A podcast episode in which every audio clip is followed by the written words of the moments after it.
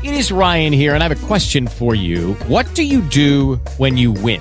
Like, are you a fist pumper? A woohooer, a hand clapper, a high fiver. I kind of like the high five, but if you want to hone in on those winning moves, check out Chumba Casino. At ChumbaCasino.com, choose from hundreds of social casino style games for your chance to redeem serious cash prizes. There are new game releases weekly, plus free daily bonuses. So don't wait. Start having the most fun ever at ChumbaCasino.com. No purchase necessary. Group. Void were prohibited by law. See terms and conditions. 18 plus.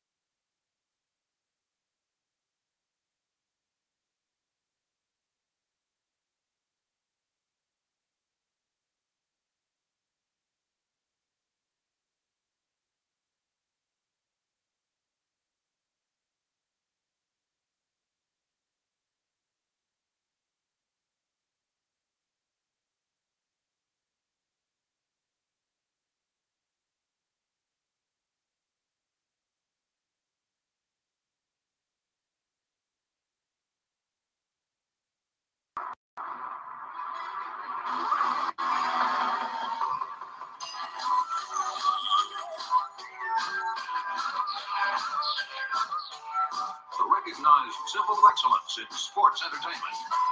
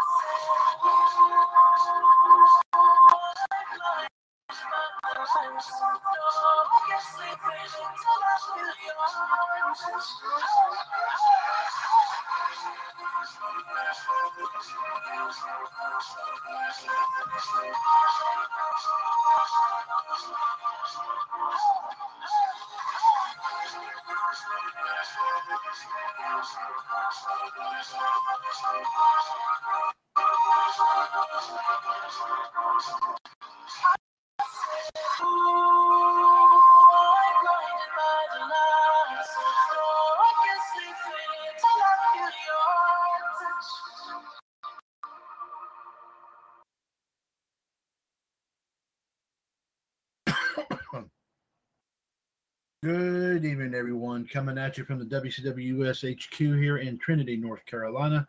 This is episode number 1057 of the mothership broadcast of the WCW US radio, right here, of course, on TalkShoe.com. This is the one and the only, ladies and gentlemen, the birth of the WCW US radio network, WCW US Revolution. Coming at you from WCW US HQ here in Trinity, North Carolina. This is, of course, Mr. WCWS Chad Henshaw right here. As always, of course, as we get set, of course, uh, get set, of course, to bring you, of course, our uh, our our discussion on our subject of all time, that being, of course, professional wrestling. We will, of course, start things off with our wrestling news and views here segment. Of course, we brought filling in for our 2017 Hall of Fame News Tag Team King Ice who are, of course, King NWO Gerard T. Smith and the Iceman Jared D. Girolamo, are indeed, of course, our friends at 411mania.com. Already standing by, ladies and gentlemen, of course, getting the first uh, the first volley wrestling and pop culture history and birthday reports up even as we speak. He is a two-time WCWS Hall of Famer he is, of course, part of the broadcast team, which brings you WCWS Raw Radio every Monday afternoon, right here, of course, on TalkShoe.com. He, of course, he is, of course, a co-founder of the Gross and Stockless Wrestling Incorporated Facebook page, of course, GSWI for short. and he holds multiple championships in WCWS and GSWI. Ladies and gentlemen, coming at you from Front Royal, Virginia, as always here tonight. He is, of course, the the the more exclusive version of the human suplex machine. Of course, we'll say version 2.0, but of course, like I said, the more enhanced more enhanced version. Indeed. Of course, ladies and gentlemen, I'm talking about the one and the only, the human suplex machine himself, Mr. John Gross.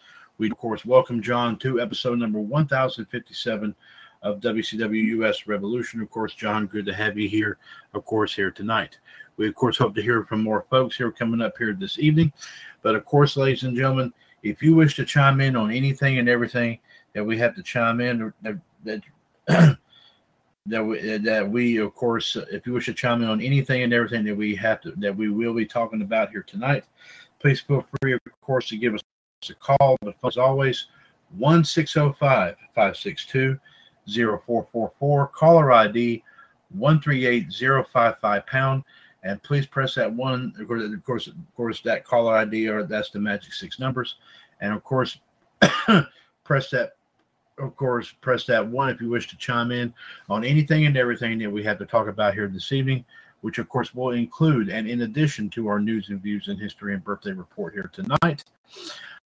Uh, we will, of course, ladies and gentlemen, bring you our personal thoughts and opinions about last night's episode of NXT 2.0. Also, of course, here, ladies and gentlemen, we will give you some updates here as far as, of course, our Crown Jewel prediction title challenge, of course, here tonight. Uh, as you see, of course, I said I'm sure we, we've I've, I have I have gotten word that some word that I think one or two other folks may have already also uh, jumped on the bandwagon as far as the prediction title challenge is concerned.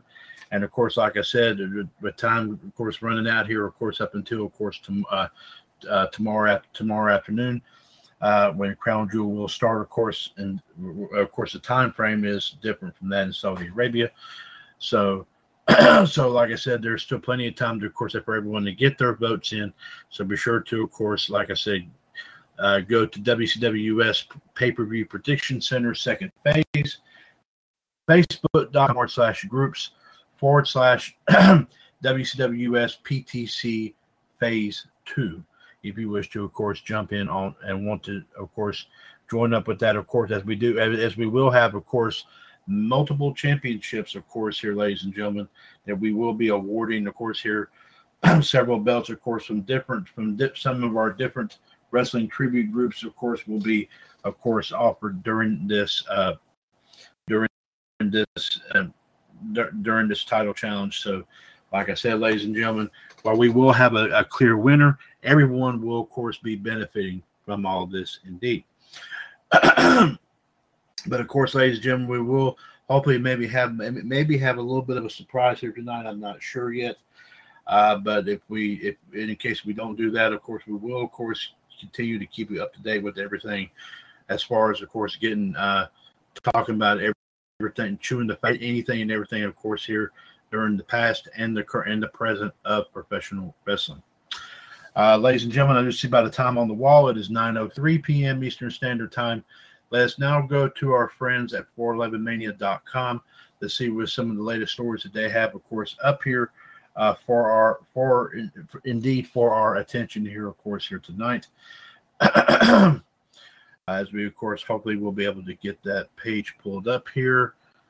Uh, uh, okay, we okay we have it up right here. Very good. WCWUS Radio Network hereby thanks our friends at 411mania.com for allowing us to read their stories on all of our shows. Of course, in addition to in addition to of course Revolution, also of course on NWO Wolfpack, Raw Radio, Outside the Ropes, Power Hour, WCWUS this morning, Wrestling Revisited, Wrestling Debate, and also of course Sports Machine. And we have more of our shows up and going here very, very soon here, folks. And like I said, 411mania.com will definitely be utilized in some respects here on a lot more of our shows here, hopefully towards the end of 2021. But we hope to, of course, get a lot of them up and going here very, very soon. So we'll keep you up to date, of course, here with that. But in the meantime, let's see what 411 Mania has in store for some of our for some great wrestling news here tonight. Let's go ahead and bring some of that here to you. Jeremy Thomas posted this story here as a new Caribbean heavyweight champion is crowned on Major League Wrestling's Fusion Alpha. Hmm. We have a new we have a new Caribbean heavyweight champion following this week's MLW Fusion Alpha. Wednesday's show saw King Muertes defeat Richard Holliday to win the championship. There are some clips, of course, uh, through of course Major League Wrestling's uh, Twitter account. Uh, if you wish to, of course, like I said, uh, you can you can pull up you can pull up some of those clips from the match, of course, through through these links on all all these tweets from Major League Wrestling. Muertes' title win marks his first championship victory in Major League Wrestling. Holliday's reign ends at 164 days after he defeated Savio Vega on the January 27th, 2021 episode of Major League Wrestling Fusion. So King Muertes, of course, known as who was Mil Muertes at one point, uh, is your new Major League Wrestling Caribbean Heavyweight Champion. Jeremy Thomas has our next story right here as Mustafa Ali recalls going to Vince McMahon for advice and also auditioning on main event to turn heel.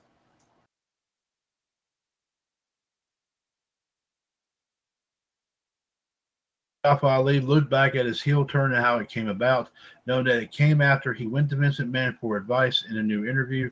Ali, who is set to face Mansoor at Crown Jewel, of course, tomorrow, spoke with Metro, and here are some of the highlights of that interview. On going to Vince McMahon for advice, Ali said, Even pre pandemic, I was struggling to maintain television presence. And I know it was all character based. When you pitch a million and one ideas as far as stories, characters, promos, this, and you always get told that you're good, then, but then nothing happens, you start pointing the finger at everybody except for you after sitting at home for seven months and then finally coming back to Monday Night Raw, only to pick up a few victories and then go back to not being on Monday Night Raw, not being stuck, uh, not being stuck on main event. You're kind of scratching your head like, what have I got to do? And you realize you got to ask the hard questions.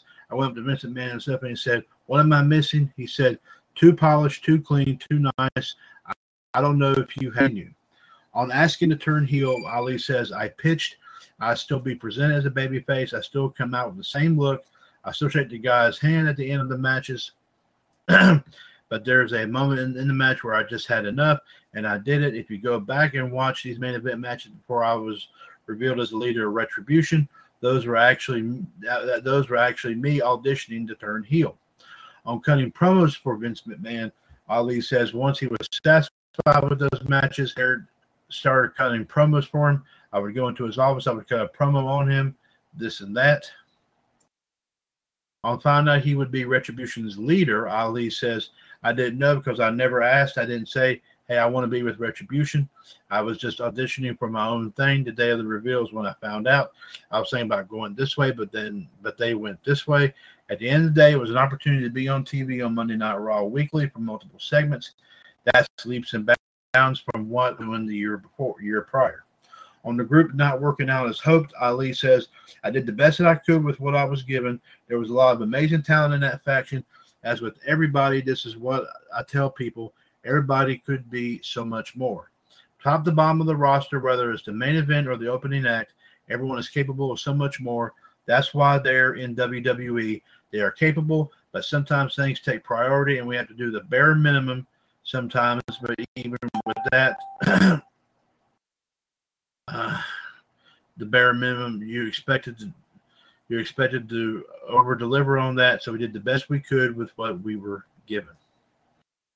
So Mustafa Ali still, of course, a great uh, a great competitor, and of course, like I said, tomorrow at Crown Jewel he will face Mansoor, and I actually will be, of course, a very uh, big time, uh, a very big time uh, bout indeed.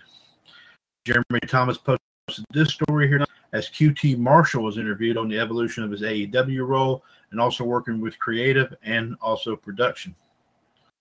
QT Marshall discussed his role in AEW and how it's evolved since the company launched it in their interview. Marshall spoke with Wrestling Inc. and here's some of the highlights from that interview. On his role in AEW evolving since the start, he says, when I first started as Cody's assistant there, I, there was a lot of work that needed to be done behind the scenes, and I kind of noticed that I wanted to do as much as I can because I want because with more work comes more responsibility, but also more money. I always always wanted to work in wrestling, when I took the job as Cody's assistant, I was very much like a it was very much like a developmental deal to see if I, if I fit in and this and that and the other. I was already a producer at that point, but when the pandemic hit, some of the executive vice presidents couldn't come to work because of the pandemic. They were in California. On his role as Tony Khan's assistant, Marshall says, "We go back and forth. It's his, it has always been his show. I've seen it firsthand. Everyone pitches ideas, myself included. He is He is the be all and end all, but he does need someone to put pen to paper. I don't mind doing it. It was something I saw Cody doing, so I took over formatting the show. Even if I formatted it with only the matches that were advertised, he's going to look at it and say, let's do this and that. We all have our part in it, but it is his show. We have we do have nights like in Rochester. I got there and I tell we were up until five or six a.m. just going over everything. I think about a lot of his ideas and putting them on paper and timing it out to see if it works. How can how can how can we all make sense? People are tweeting at me asking if being called his assistant bothers me. Why would it bother me? I'm his assistant. I'm I try to stay in my lane. I don't want people to say I'm writing the show. I'm physically writing, typing the format, but creating a show is not what I do. On being a bridge between production and Marshall says if Malakai Black is coming in and has this cool entrance idea. I work with him. I work with production. We make it work. When it comes to talent, talent does pitch ideas to me because I guess they feel it's easier for them to pitch to me. But to, excuse me, but Tony has an extremely open door policy. It's crazy, in fact, how how how many people who can walk into his office any day of the week, especially on TV. When we're really busy, he loves it. He is very hands on. And to get a little bit of the load off without overstepping my bounds. On Tony Khan adding the live buy-in show to last week's Rampage, Marshall says that came as a shock to me. I don't know all that was happening. Those are his cards. He keeps close to his chest. I believe they counter programmed us first. They announced they were going to do an extra half hour because they were on FS1 and wanted to go against us. At the end of the, of the day, it was, it's more content for the wrestling fan. Does it make you choose? Yeah, that's fun about it. Are we going to win? Who knows? I don't think there is a winner or loser. I think the I think I think the fans win automatically. It puts our wrestlers on a different level. Lee Moriarty got to be got to be on a live buy-in. That's a great experience for him, and to be out there with a guy like Bobby Fish. You have a massive match with Bryan Danielson versus Minoru Suzuki. We're giving it to you for free because that is what we want to do. Our pay-per-view model is not to be all. About creating good content for the fans. That's what Tony wants to do for him. The way people are taking it, is he trying to go against WWE? You can say that. that's how it looks, and maybe deep down it's what he wants. At the end of the day, I think he's just trying to put out the greatest show possible and get the most eyes on it here as well. So, of course, like I said, we'll continue to, of course, watch everything that that goes on and see how it progresses. Hmm, excuse me, that pardon me. Jeremy Thomas posted this story as Michelle McCool changes changes up her hairstyle. Hmm, interesting. Michelle McCool has gone full braids as she revealed in post on her social media account. McCool posted to her Instagram stories revealing that she did a full braid look. The pics are no longer available, but of course there is one courtesy of Twitter. Um, someone posted someone the Twitter account at R Edgehead uh, posted it yesterday, and of course, uh, and all they said was uh, there's a link. There's a link to it to the Twitter to this uh, to this picture that they found of Michelle McCool with the new look. So, if you wish to, of course, uh, check that out, you can go, of course, to that person's Twitter account and check out see what she looks like.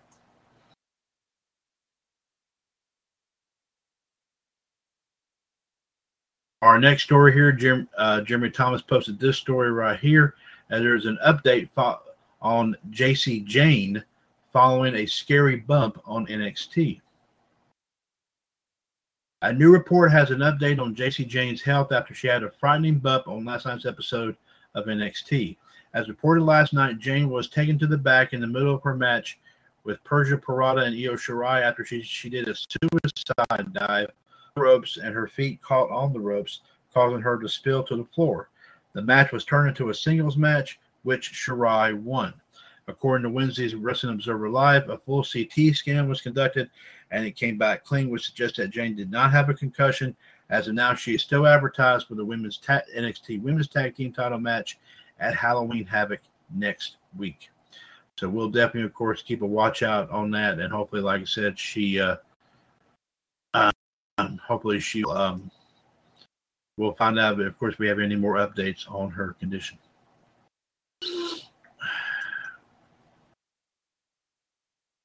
Jeremy Thomas posted this story here tonight, as of course, t- uh, tonight's special edition of AW Dark is officially online. AEW's second week of special Wednesday episodes of AW Dark and Dark Elevation airs tonight with fan favorite matches. The live stream is officially online of course, Geo, of course, right here is on this page for the show. It did kick off about an hour ago and will include matches suggested by fans from both Dark and Dark Elevation. Now, ladies and gentlemen, I will go ahead and point out that I did post this video earlier in the AEW US page if anybody wants to go on there and take a look. And like I said, these were chosen by AEW fans. So, like I said, some you may agree with, some you may not, but still, that is that was, of course, just their own opinion. Jeremy Thomas posted this story here tonight uh, as Undertaker does a public appearance in Saudi Arabia and also introduces uh, Pitbull at concert. Hmm. The Undertaker made a public appearance in Saudi Arabia the day before Crown Jewel, introducing Pitbull for his concert there. The dead man made an appearance at Pitbull show in Riyadh, Riyadh, I guess is how you pronounce it, on Wednesday to introduce the rapper. Of course, you can see it right here on this page. Taker is not asked to appear at Crown Jewel and has been retired since Survivor Series last year. That said, should WWE want to have him appear, he is in the area, at least as of today. Um, two Twitter accounts. One is from at Spenny S P E N N Y Love posted said the Undertaker introduces a Pitbull concert was not on my bingo this year. And also, someone um, I cannot pronounce his name, but I'm just going to spell the Twitter account at T U R K I underscore A L. See, I hope I have that right. Yeah, A L A L S H I K H. So, but it was spoken in, um, I think, Arabic. So, of course, that is kind of that is, of course, kind of hard to. Uh, that is, of course, kind of hard to pronounce there. Yeah, indeed. As we go, of course, obviously to uh, some impact news right here. Uh, Jeremy Thomas posted this story uh, as Matt Cardona and Chelsea Green both were talking were were uh, had, had, were discussing uh, adjusting to working together, and also Cardona's work in GCW. Matt Cardona and Chelsea Green are working together more regularly since they left WWE, and they discussed what impact that, that has had on their relationship on Busted Open Radio. The two were guests on the show recently, and here are some of the highlights per Wrestling Inc. Cardona on having the most fun of his career right now. He says, The time I spent in WWE, I'm so grateful for that time because it allowed me, for instance, during the pandemic when there were no shows going on, I didn't have to worry about money because I had built this name where I was able to do a podcast on wrestling figures. If it wasn't from WWE, if I wasn't from WWE, who who who won't want to listen to that? So I'm so grateful that money is important. I'm not saying it's not important. What I'm saying is, listen, I'm doing really, really well right now. I'm not saying that I'm making any money or doing any shows for free. I'm certainly not saying that. What I'm saying is maybe I'm not making when I'm going when I'm going to my accountant. Maybe I didn't make the most money this year. I think I'm doing more for my career in 10 years. I think I'm having the most fun, which is important to me. My schedule is pretty packed up. I have something every weekend. And like I said, we have the podcast. I'm working seven days a week, but in theory, is it really work? I'm talking about toys and I'm wrestling. I'm doing the two things that I love. Cardona talks about his current run in GCW. He says, I'm the internet champion. 10 years ago, I started this YouTube show because I didn't like my spot on the card. I didn't like where I was in the company and I wanted to do something about it. Now, 10 years later, I wanted to do something about it. No one's been counted out more times in this business, whether it be by promoters or fans, than me. And I keep coming back because I'm not done. I want to be a top star in this business and I'm not going to stop. So whether it's having a having kick AWS matches in the ring or pissing people off on the internet or selling a bunch of t-shirts on Pro Wrestling Tees and now incorporating uh, Chelsea. I'm going to do what I can. I'm not guaranteeing that I'll go down as this wrestling god, but I am going to die trying. Chelsea Green on the adjustments they made relationship now that they're working together. She says we did not have we did not base this relationship off not even from the start. We did not talk about we did not talk about wrestling probably for the first two years. I do love that we get to do things together. I'm happy we I'm happy we get to do get to do things together. But it's a learning experience for our entire relationship. We've been ships passing in the night. We've never been at the same place at the same time, really. So we're learning as we go. We're trying to figure out who we are a couple because we're very different wrestlers.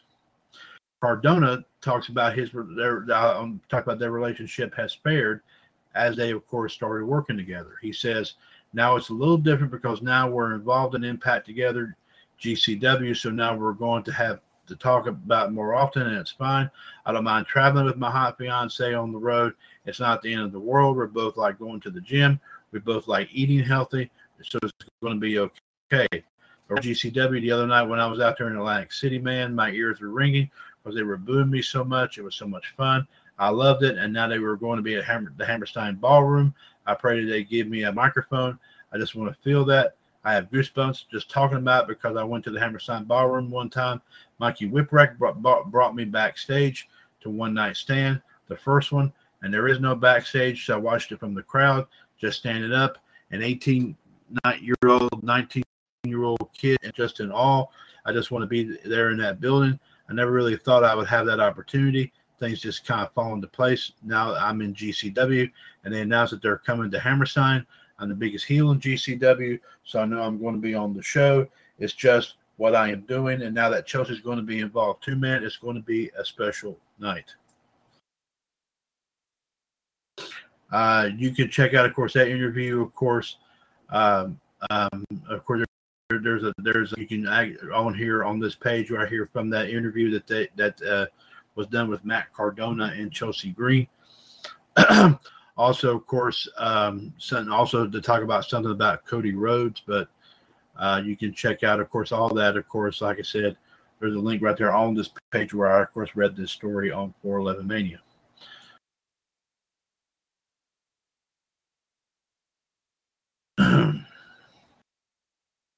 Jeremy Thomas story uh, here tonight as Doudrop. of course, Piper Niven talks about making it to the Queen's Crown Finals. Says it's the start of her legacy in WWE.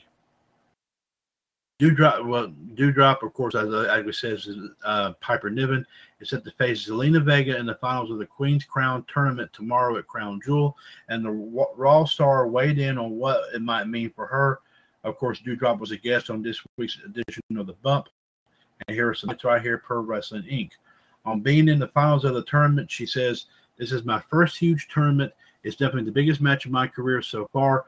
I'm kind of caught up with excitement and anticipation and a little bit of nervousness, which I know is a good thing because you always want that ner- nervousness so you can keep on your toes. Excitement is the pre- predominant feeling right now. On what sim- similarities she sees between herself and Vega, um, she says, when people look at me and they look at Zelina Vega, they think we couldn't be apart, which I don't think is true at all. I think we have something very important in common which, as we know, can can be extremely deceiving. She may only be five foot zero, but it's five foot five feet of pure fury. She's as fiery as they come, so I'll have to watch out for her. On what her reign will be like if she wins, Doudrop says, yes, I think it will be a very it would be a very colorful and bubbly reign. I would put myself down as a I wouldn't put myself down as a timer at all. I would say that I'm the of the people. On a potential women's title shot, if she wins, Doudrop says, I think this is what really could be the beginning of my legacy here in WWE. What a way to say of being the first ever Queen's Crown tournament winner. To be the winner means your name lives on in history forever. That's certainly a prize I would want my name on. So we definitely, of course, we definitely will wish, of course, Doudrop, Doudrop luck. As of course, ladies and gentlemen, as like I said, keep in mind, ladies and gentlemen, she is set to face Zelina Vega in the finals of the Queen's Crown tournament tomorrow at uh, Crown Jewel. Jeremy Thomas posted this story here tonight as Impact releases the qualifying matches for the digital digital media championship. With all the competitors set for the Impact Digital Media Championship match glory. The company has released several of the Digital Media Championship qualifying matches on YouTube. You can, of course, see five of the six qualifying matches right here on this page, which include all the qualifying talent except Tennille Dashwood, who defeated Alicia Edwards in the match released on Impact Plus and their YouTube Insider program. The match will air on the Bound for Glory pre-show on Saturday and will feature Dashwood versus Chelsea Green versus Jordynne Grace versus Fallah Bahh versus Crazy Steve versus answer for the Digital Media Championship. That's going to be interesting, ladies and gentlemen. This is technically, in sense, a big intergender match in which you're going to have, like I said, three women and you're going to have three men competing in this match for this.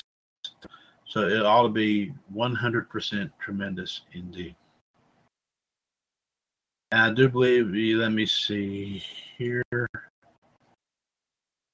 And we have, yes, we have, we have, we have, we have a couple more stories to bring here, including one of them is a story that we read on Outside the Ropes here earlier tonight, but I will read it here to end. Of course, I will read it here momentarily. But first, Jeffrey Harris posted this story today as Karrion Kross sports a look in new photos alongside Scarlett.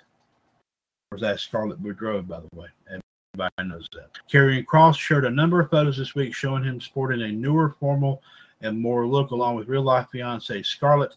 The photos were taken by Orlando based photographer. Uh, I I I liked photos. I think that's I think that's what it says. The Twitter account noted that they were Bonnie and Clyde with a mod- modern twist. Here are some of the, some of the images, of course, are on this page if you wish to check it out. Kross wrote in the caption for one of them, he says, Don't let yourself get a, anything you are not willing to walk out on in 30 seconds flat. If you feel, of course, the heat around the corner. Meanwhile, Scarlett tweeted, It's not Halloween yet, but I'm dressed as the love of your life.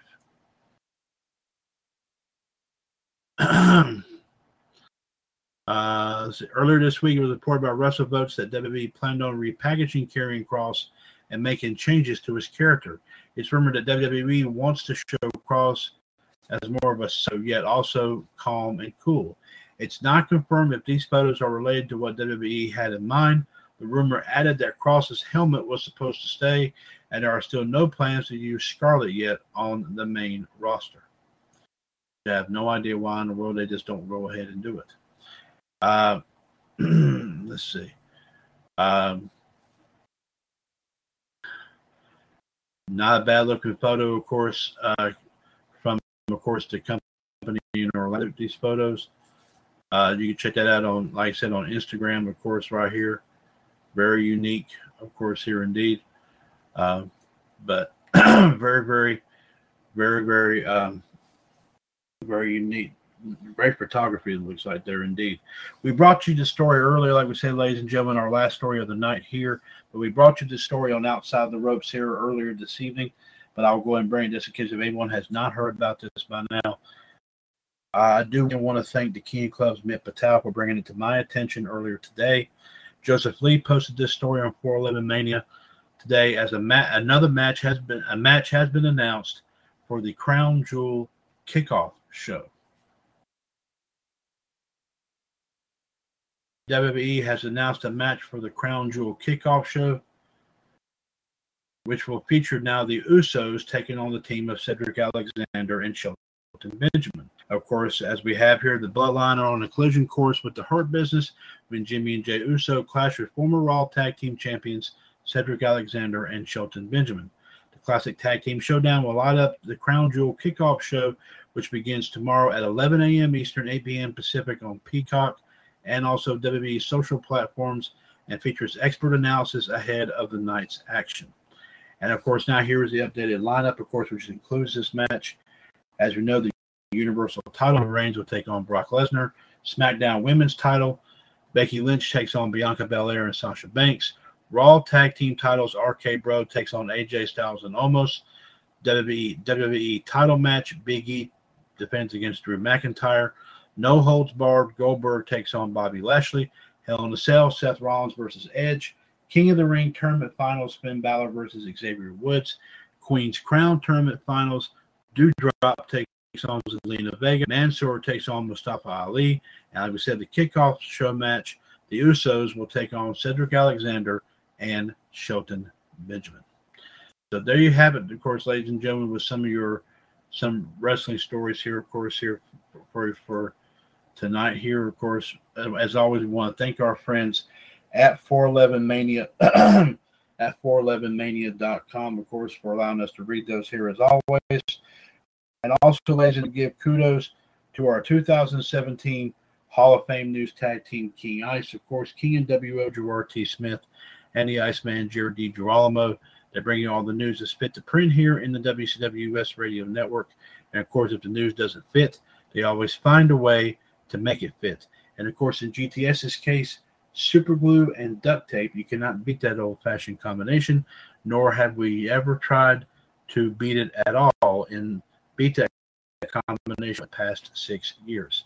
Now let's see, of course, check out our first volley, ladies and gentlemen, of our wrestling and pop culture history and birthdays. Of course, courtesy of the human suplex machine, John Gross, who is still getting a lot of everything posted here as fast as possible. Let's see what he has for us here thus far. On this date in 1964, Mad Dog Vachon defeated Verne Gagne to regain the AWA World Heavyweight title in Minneapolis, Minnesota. On this day 96, WWF presented Buried Alive from the Soul Man Justin Lewis Fleming's hometown of Indianapolis, Indiana. 9,649 people were in attendance. Here are some of the matches that took place here. The Stalker defeated Justin Hawk Bradshaw. Stone Cold Steve Austin defeated Hunter Hearst Helmsley in their first ever one on one match. Austin was scheduled to face Savio Vega, but Savio could not make it due to an injury. Owen Hart and the British Bulldog defeated the Smoky Guns to retain the team titles. Mark Mero defeated Goldust to retain the Intercontinental title. Psycho Sid defeated Vader to face Shawn to face Shawn Michaels at Survivor Series for the WWF title, and The Undertaker defeated Mankind in the Buried Alive match. After the match, as Undertaker was shoveling dirt on Mankind, the Executioner, who of course, who of course in reality was the uh, late Freebird Terry Gordy, attacked the Undertaker and both buried the Undertaker alive. They would have eventually have help from Hunter Hearst Helmsley, Goldust, J- Justin Hawk, Bradshaw, and Crush after burying the Undertaker alive. Lights went out and thunder struck from the graveside, and a lightning bolt also struck from the graveside, revealing the hand of the Undertaker, telling the world he would not rest in peace. On this date in 2000, WCW actually releases Bret from his contract. On this date in 2002, WWE's No Mercy was held in Little Rock, Arkansas, not too far from, of course, the home of our own uh, Empress Anne Marie Rickenbach. 10,000 people were in attendance with 300,000 homes watching on pay per view. That's down from 325,000 homes from 2001. The matches that took place here the Hurricane defeated Steven Richards in a one on one match. Chris Jericho and Christian defeated Booker T and Goldust, Goldust to tag team titles. Torrie Wilson defeated Dawn Marie. RVD defeated Ric Flair. Jamie Noble defeated Tajiri to retain the Cruiserweight title. Triple H defeated Kane in the unification match to retain the World Heavyweight title, but retiring the Intercontinental title. The Intercontinental title stayed retired until 2003 when Stone Cold Steve Austin reactivates it. Chris Benoit and Kurt Angle defeated Edge and Rey Mysterio to win the inaugural, the inaugural WWE Tag Team titles. Trish Stratus defeated Victoria to retain the women's title, and Brock Lesnar defeated The Undertaker in a Hell in a Cell match for the WWE title. One of the best Hell in a Cell matches back and forth. Yes, indeed, I would agree. also on day in 2003, Batista made his return to Raw after interrupting a dream match between Shawn Michaels and Goldberg for the World Heavyweight title. Batista attacked both Michaels and Goldberg, with Batista claiming the 100 bounty placed on the champ's head by his Evolution stablemates. And I believe that's how he eventually got into Evolution in the first place. Happy 26th birthday to Humberto Carrillo. Happy 51st birthday to both Tiger Mask 4 and former Cruiserweight and Tag Team Champion Chavo Guerrero Jr. Also, happy 63rd birthday to former four-time Intercontinental Champion, found one half of the founders, of, one half of the outsiders, of course, member of the founding member of the NWO, and also, of course, GTS's favorite superstar, a man who also could have been the world champion in both WWE and WCW. Of course, we're talking about Scott Hall. Of course, you might also know him as Hey Yo, Razor Ramon, Chico. And survey says we should do some history on him, as John says. Not bad touch there, John. Uh, Hall was born in St. Mary's County, Maryland, just 70 miles south of Washington, D.C. He, grew up and moved once every year at the age of 15. He attended high school in Munich in West Germany.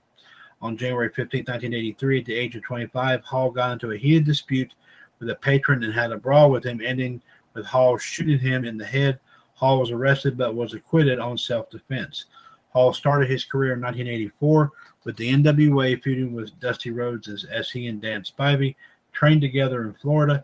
When it was time for the two to debut as a tag team, Rhodes sent them to work Crockett, Charlotte, North Carolina based territory. They debuted as American Starship, Hall under the ring name Starship Coyote, and Spivey under the ring name Starship Eagle. American Starship were booked to wrestle infrequently that they were given ground crew jobs for the Charlotte Orioles. When they did get in the ring, it was with little success. The highlight of their stay in Crockett's Mid Atlantic Championship Wrestling was a losing challenge to Arn and Ole Anderson for the NWA National Tag Team title. Hall joined the AWA 1985, where he wrestled as Magnum Scott Hall and Big Scott Hall, where he wrestled as a babyface wrestler. Verne Gagne, the owner and promoter of, AW, of the AWA, had wanted to push Hall to the same heights as he had Hulk Hogan. Following Hogan's departure for Vince McMahon's WWF, Gagne had Hall use mannerisms and moves similar to Hogan. Following Hogan's departure for Vince McMahon, Gagne had Hall use. Uh, Said Hall had traveled to Japan, where he wrestled several matches for New Japan Pro Wrestling between 1987 and 1990. Hall formed a tag team with his more experienced friend Curt Hennig, whom he later would credit for cultivating his early professional wrestling career. The team defeated Jimmy Garvin and Steve Regal for the AWA World Tag Team titles on January 18, 1986, in a 58 minute match in Albuquerque, New Mexico, but they dropped the titles to Buddy Rose, Rose and Somers by countout on May 17, 1986. Hall then received shots at the AWA World Heavyweight title against both Stan Hansen and Rick Martel. Although Gagne wanted to put the belt on Hall, Hall hated the cold weather and the territory, recognizing the AWA as a sinking ship and left for the NWA in 1989. The AWA folded the following year. Hall was brought into the NWA's World Championship Wrestling territory by Jim Ross in 1989 as part of his initiative to develop new young stars. He made his debut on June 3rd, 1989 edition of WCW in a vignette that showed Scott Gator Hall swimming and playing volleyball at a beach. Hall went winless in tag team and singles action and finally gained his first victory on June 29th when he pinned Rip Morgan in Salisbury, Maryland, and entered a successful house show series with Bill Irwin. On July 9, 1989, on WCW, he was the Great Muta. His pay per view debut came at the Great American Bash, the glory days where he participated in a King of the Hill Battle Royal. He jobbed regularly, losing to the Great Muta, Mike Rotunda, Sid Vicious, Ron Simmons, and Butch Reed. On November 7th, 1989, he was defeated by Butch Reed at a house show in Chicago in his last match. Hall received another tryout for, WW, for the WWF after getting his first tryout in August of 87. He was defeated by Paul Roma and did not sign with the company at this point. Hall would go, go to moderate indie wrestling promotions in 1990 and 1991 and also competed for the CWA on March 3rd, 1991. He regained the WWC Caribbean Heavyweight title, defeating Miguel Perez Jr. After wrestling a dark match on April 29, 1991, Hall returned to WCW as the Diamond Stud. He was managed by Diamond Dallas Page, making his first appearance on May 19, 1991. And debut match squashed Tommy Rich on June 14, 1991 at Clash of the Champions 15. Also defeated Tom Zenk at the Great American Bash until losing to Ron Simmons at Fall Brawl. At Halloween Havoc 1991, the team of Stud, Ad- Abdullah the Butcher, Cactus Jack, and Big Van Vader lost to Sting, El Gigante, and the Steiner brothers in a Chamber of Horrors match where Abdullah the Butcher were accidentally fried by Cactus Jack. Hall was signed in 1991 and entered 1992, forming another short-lived tag team with Vinny Vegas and Scotty Flamingo, and also for Paul E. Dangerously's Dangerous Alliance. The idea of adding him to the Dangerous Alliance was contemplated but fell through, and Hall left WCW shortly after a final televised match on May 8, 1992. Hall would join the WWF later that month as Razor Ramon, a shady and stylish Cuban American bully. The character was modeled after the characters Tony Montana and Manny Ribera from the 1983 film Scarface. Ramon's nickname, the bad guy and his catchphrase, say hello to the bad guy. Hall claimed that he had pitched the idea of a Scarface like character during a meeting with, with McMahon and Patterson as a joke, and he quoted lines from the film with a Cuban accent and gave ideas for vignettes that would recreate several of the films. Hall had suggested Tito Santana for a Latino sounding name that starts with R, and Santana suggested Ramon. Hall brought it back to McMahon, and the name stuck. On August 8, 1992, Razor Ramon made his TV in ring debut, defeating Paul Van Dale, of course, we know now as the father of current WWE female competitor Carmella. With the Razor's Edge early on in his matches, Ramon would wear large gold chain, chain necklaces while handing them them to an official. He would threaten, "Something happens to this, something is going to happen to you." Razor's first major angle began on September 14, 1992, when he cost Randy Savage the WWF title against Ric Flair and resulting in Flair winning the belt. Razor and Flair would team up to take on the Mega Maniacs, Ultimate Warrior, and Randy Savage at the 1992 Survivor Series, but the Warrior left the WWF prior to the event placed by Mr. Perfect. Razor and Razor and Flair lost the match by DQ against, of course, Savage and Savage and Perfect. Uh, sorry about that, here, folks. Let me. Uh, uh, uh, sorry about that. I kind of lost that here, but let me find it here. Uh, Razor immediately got a title shot against Bret Hart as Bret was supposed to defend the title against the Ultimate Warrior at the 1993 Royal Rumble. During that feud, Razor dis- disrespected Bret and the Hart wrestling family. Razor would lose to Bret the Royal Rumble, submitting to the Sharpshooter. Razor would defeat former WWF champion Bob Backlund at WrestleMania 9. The fans started to cheer for Razor despite being a heel. Razor would lose a match on May 17, 1993 to the 123 Kid, which was a jobber. The carry to the King of the Ring tournament, triggering a slow fan favorite turn with a bad guy after Razor lost to Bret Hart in the quarterfinals. Razor would eventually turn face and join up with the 123 Kid as well. Razor defeated Ted DiBiase in DiBiase's final WWF match after Shawn Michaels was stripped of the Intercontinental title. Razor Ramon and Rick Martel co won a 20 man battle royal match to determine who who the new Intercontinental Champion was. On October 11, 1993, Razor captured the Intercontinental title over Rick Martel and held on to the title for six months. His Intercontinental Championship feud would be against both Shawn Michaels and Diesel. The first of it was when Shawn Michaels returned from suspension and had a secondary Intercontinental Championship of his own, claiming to be the true IC champion. At the 1994 Royal Rumble, Shawn attempted to cost Razor the Intercontinental title and give it to IRS. But Razor retained the title over IRS. The two would to determine who the real icing would be at WrestleMania 10 when Razor Ramon faced Shawn Michaels for the title in the first ever ladder match, which, by the way, has to be considered one of the greatest uh, WrestleMania Intercontinental Championship matches of all time. In the end, it was Razor that walked out with both belts. In April, Razor would drop the title to Shawn's bodyguard Diesel. He entered the 1994 King of the Ring and made it to the finals until losing to Owen Hart. Razor captured the IC SummerSlam over Diesel with Walter Payton in his corner and Michaels in Diesel's corner. At the 1994 Survivor Series, he captured the one he captained the one two three kid, British Bulldog, and the Head Shrinkers against the Teamsters known as Diesel, Jeff Jarrett, Jim Neidhart, Owen Hart, and Shawn Michaels. The Teamsters team dominated with Diesel, nearly eliminating half the entire team. But when an- another mishap happened between Michaels and Diesel, Diesel attacked his team and that allowed Razor to win the out. Razor would have a feud with Jeff Jarrett at the start of 1995.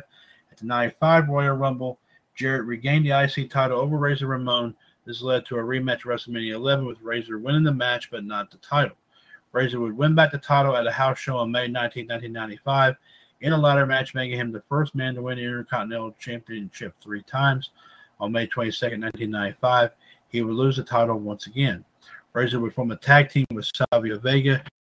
Savio would face Razor for the 1995 King of the Ring, with Savio making it to the finals, defeating IRS and Yokozuna, but failed to defeat Mabel in the finals.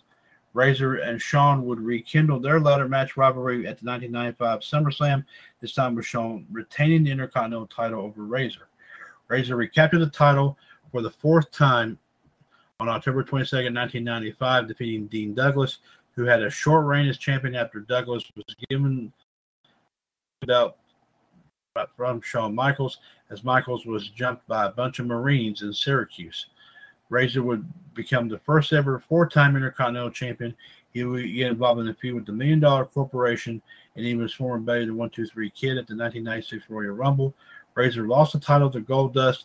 He was originally supposed to win the belt back at WrestleMania 12 against Goldust in the Miami Street Fight, but he was suspended for six weeks by the WWF due to his drug drug abuse. Uh, he returned to WWF television for the last time in April, where he lost to Vader. He was associated with the backstage group known as the Kliq from 1994 and 1996, which featured Kevin Nash, of course, Paul Levesque, Triple H, Shawn Michaels, and Sean Waltman, who was, of course, 123 Kid, X Pac, and all that. On May 19, 1996, both Hall and Nash wrestled their final matches for the company. Hall lost to Hunter Hearst Helmsley, and Nash lost to Michaels in a steel cage. After the match, came together in the ring and broke kayfabe, hugging each other. Hall would return to WCW again on May 27, 1996, claiming to be an outsider. He would be joined by Kevin Nash two weeks later, undergoing a hostile takeover of WCW. The angle paralleled the real life competition between WCW and the WWF. At the Bash at the Beach, Hall and Nash challenged Sting, Luger, and Randy Savage to a six man tag. Mystery partner turned out to be Hulk Hogan. The three WO.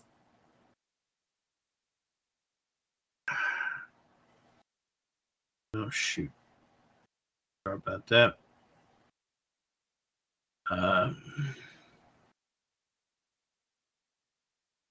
uh, the stable stormed WCW recruiting stars such as Syxx, who was uh, as the one, two, three kid, and also, of course, the Giant, who we of course now know as Big Show. Of course, now we know, also know as the Outsiders closed out 1996 with a victory over Sting and Luger. Also picked up the tag team titles, defeating Harlem Heat at Halloween Havoc. Hall and Nash lost the titles to the Steiner brothers. Eric Bischoff returned the title due to the fact that the referee wasn't the official referee for the match. The Outsiders held on to the tag team titles from February 24, 1997 to October 13, 1997. Hall would wrestle mostly singles matches in the last quarter of 97 with Nash and Syxx out injury. His biggest win in WCW came when he won a 60 man battle royal at World War III in November 97, earning a shot at the WCW World Heavyweight title. On January 12, 1998, the Outsiders regained the titles over the Steiner brothers, but would lose them. but, uh, but would lose them again to the Steiner brothers and would recapture them again. Hall lost his chance at the WCW World Heavyweight title against Sting. On March 16, 1998, Hall and Nash were heavily intoxicated under the influence of painkillers. Hall was taken off TV for a short while and forced by WCW to enter rehab. As Hall was absent, the NWO split into two feuding factions. Hall and Kevin Nash reunited to take on Sting and the Giant at Slamboree, but Hall turned on Nash and switched sides to align himself with NWO Hollywood. On July 6, 1998, Hall lost to Goldberg, giving Goldberg a shot at the World Heavyweight title, in which Goldberg won. Hall and the Giant.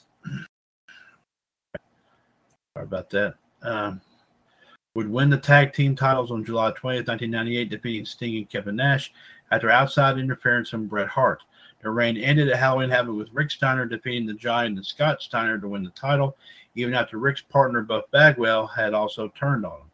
Hall faced Nash at Halloween Havoc, with Nash hitting Hall with two jackknife power bombs, and Nash lost the match by countout in what was described as, as an act of Hall was ejected from the NWO Hollywood in late 1998 after Scott Steiner took control of the group in Hogan's absence.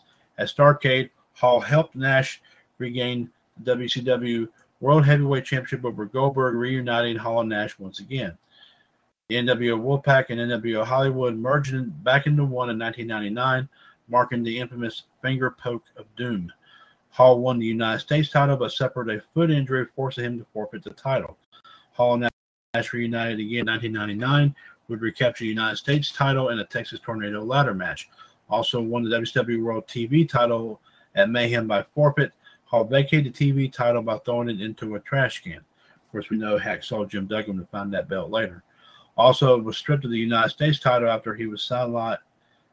The United States title after he was sidelined with a knee injury. Hall and Nash recaptured the WCW Tag Team titles on December 13, 1999. NWO was in the, as NWO 2000, with Hall and Nash joining Bret Hart, Jeff Jarrett, and Scott Steiner. Of course, it was coined NWO 2000. Hall's last match would be in WCW, where he feuded with Sid Vicious and Jeff Jarrett for the WCW World Heavyweight title Super Brawl, with Sid retaining the title.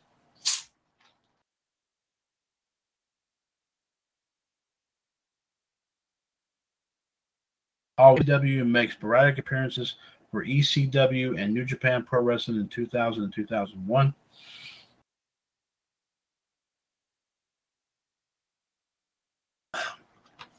I'll return to the WWF after the WCW had folded out, folded up.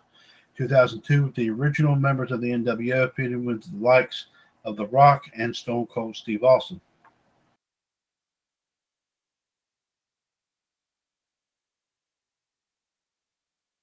At WrestleMania 18, Hall lost to Stone Cold Steve Austin. The NWO thing fizzled with Hogan turning back into a babyface, and both Nash, Hall, and X Pac returned to the Raw brand in the draft.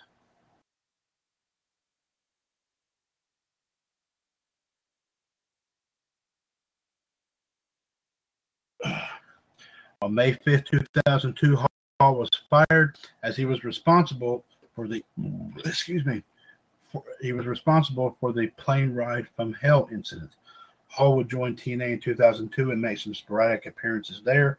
Also continued to make some indie wrestling appearances in 2003 until return to TNA in 2004, but he left again in 2005.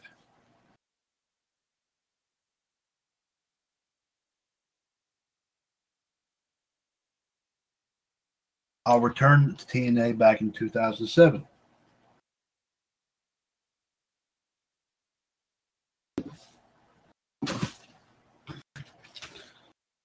The feud with Kurt Angle, re- the feud with Kurt, Kurt Angle reforming National Hall, but Hall no showed at the 2007 Turning Point pay per view.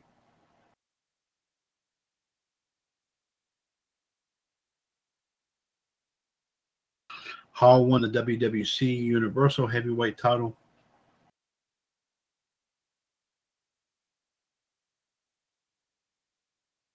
But began to have emotional problem problems and also with the, and with the drinking. He could not compete, leaving the strap, thus his scheduled opponent. Biggie Size proclaimed himself the new champion.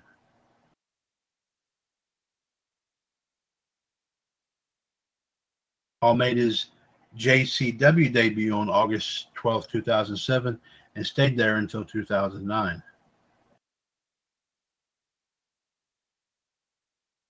Hall returned to TNA in 2010 to try to reform the band with Hogan. Well, of course, the fact we knew that Hulk Hogan was coming to TNA, but Hogan said it was a different time.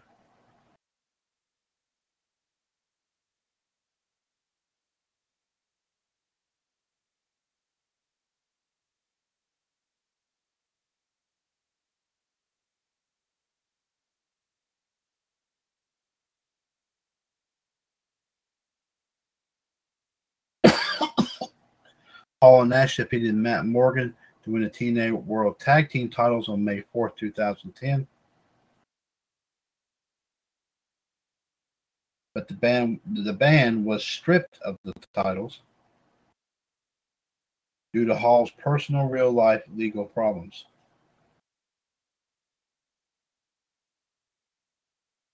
The next day, Hall had been released from TNA after eight years of working part time and just retired from professional wrestling altogether.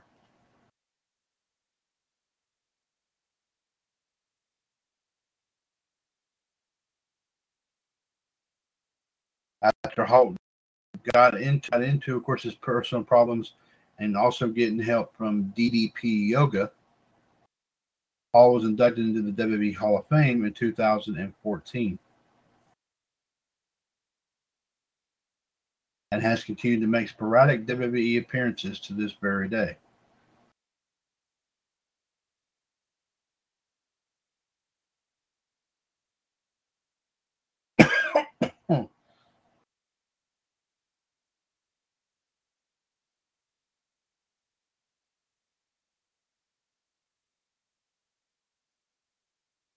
Now, John says, let's move on to, to, of course, our pop culture history and birthdays here.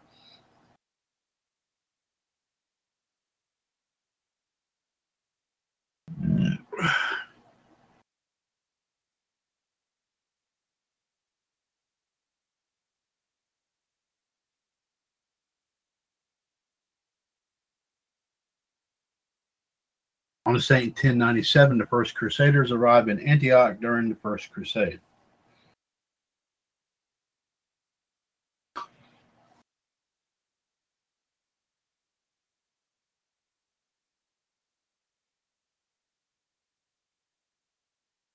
On this date, 1803, the U.S. Senate ratif- ratifies the Louisiana Purchase.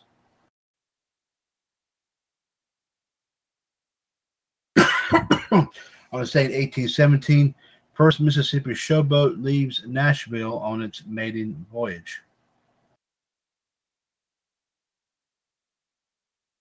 On this date, 1818, the United States and Britain agreed to joint control of Oregon country.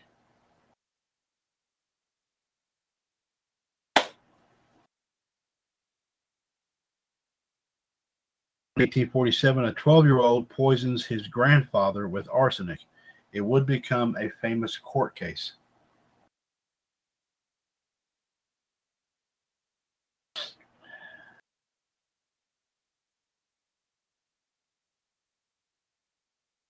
was that 1888 Chicago and All America baseball teams play an exhibition game in Auckland, New Zealand.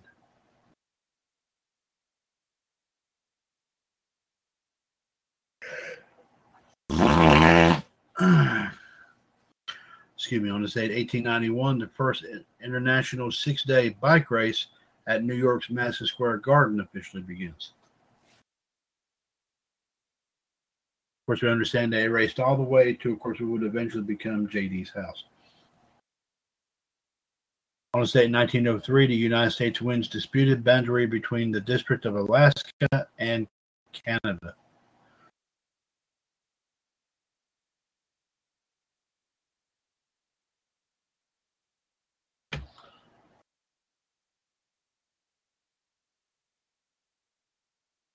On this date, in 1917, Alice Paul, who is, was a United States suffragette, begins a seven-month jail, ser- jail sentence for peacefully picketing during the women's suffrage. Of course, that was when the women were, of course, uh, doing these protests, the peaceful protests, to, of course, ho- hopefully to get them to, of course, make it legal for, for women to actually vote in the elections. On to say in 1924, the Monarchs shut out the Hilldales 5 to 0 in the Negro League World Series. And no offense to, of course, any of our African American friends.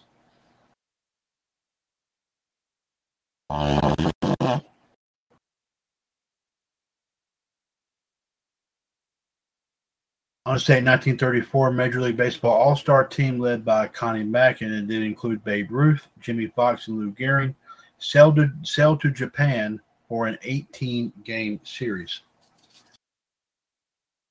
Date, 18, 1935, Hank Greenberg is named the MVP.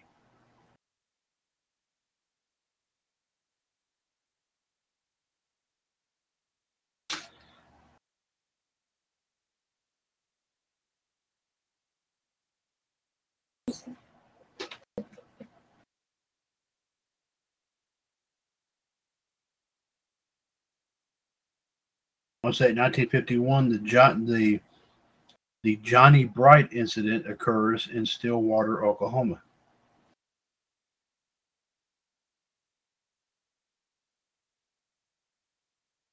Was it 1955? The Yankees began a 16 game exhibition in Japan.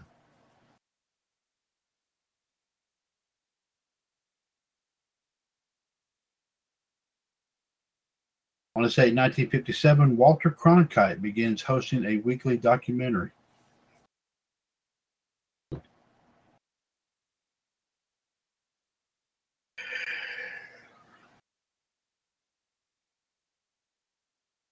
In 1960, Ralph Houk replaces Casey Stengel as the manager of the Yankees.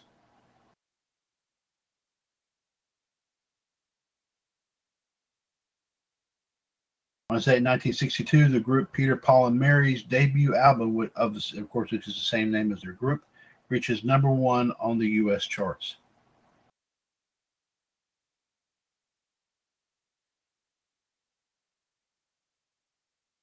On this date, 93, Jim Brown sets an NFL single season rushing record of 1,863 yards.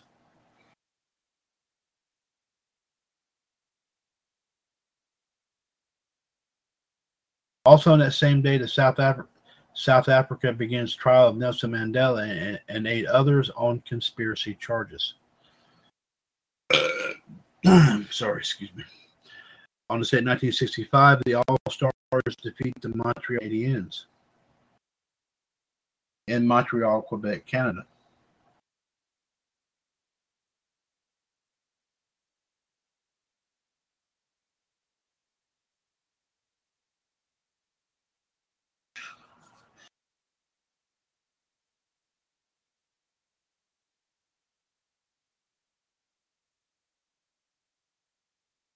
On this date, 1973, President Nixon proclaims Jim Thorpe is the uh, to have been the greatest athlete of the 20th century. I think this was the early part of the 20th century. I think I read this on Outside the Ropes earlier tonight. But yes, I believe that's what that said. Yes. But this was proclaimed by President Richard Nixon himself. On this date, 1975, the Supreme Court rules that teachers could spank their pupils after warning. So, so, so I'm sure everybody here probably did experience that. And of course, yeah. On this date, 1977, a fateful rock moment took place in Mississippi. A plane chartered by rock band Lynyrd Skynyrd runs out of fuel and crashes in a wooded area. Oh, near Gillsburg, Mississippi. Yes. Yes, I've heard about this. My sister is, ladies and gentlemen, is a real big fan of all the original work of Lynyrd Skynyrd. Six people are killed, including band members Ronnie Van Zant, Steve Gaines, Cassie Cassie Gaines, and Dean Kilpatrick. The accident breaks the group up temporarily until 1987. And Ronnie's brother Johnny Van Zant fills in.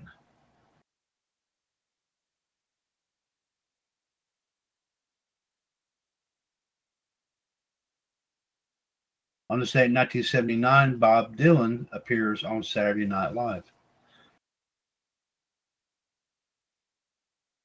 And the JFK Library is dedicated in Boston, Massachusetts.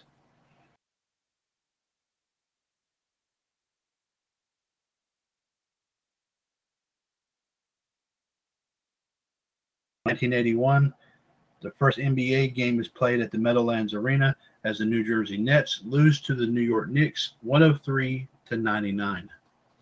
I'll say 1982, Billy Martin is fired as manager of the Oakland A's.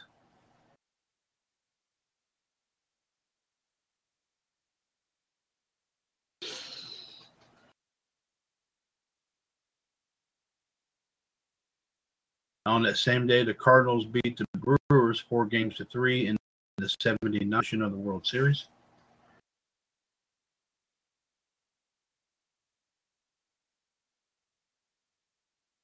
In 1984, Mike Bossy's 30th career hat trick, four goals.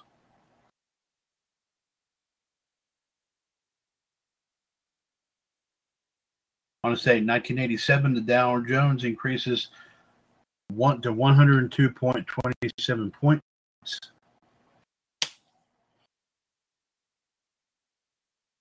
On to say 1988, the Dodgers win the 85th World Series over the Athletics.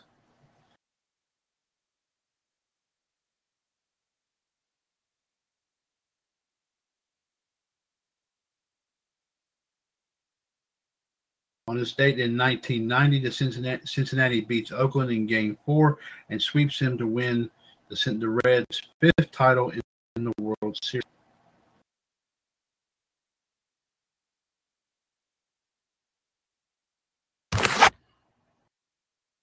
On this date, 1992, the Blue Jays beat the Braves in Game Three at Sky Dome in Toronto. It's the first baseball World Series game outside of the United States.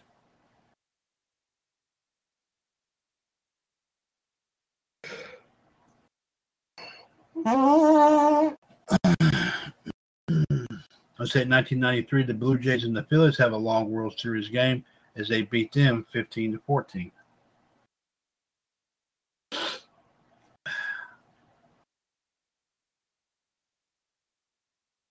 was at 1996, Braves Andruw Jones is the youngest player to homer in the World Series.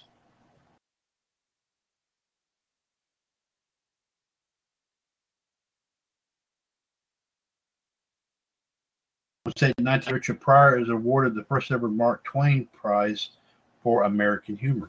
Yes.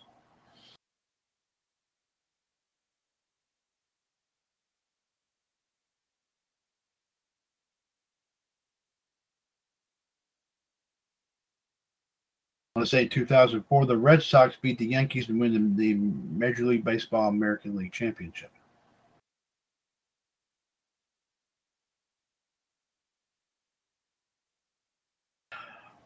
I want to say in 2011, Muammar Gaddafi and his son were both killed after the Battle of Sirte while in the custody of NTC fighters.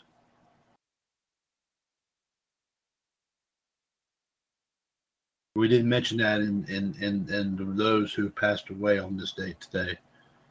Um, so, I want to say 2015, Joe Biden, confirms that he will not resident in 2016.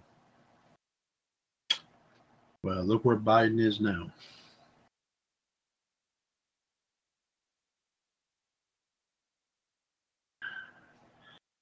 Six, of course, six years later, and John says, "My, my, how times have changed." Yes, John, I definitely agree. But of course, I don't think Joe Biden is really thinking straight anymore mean,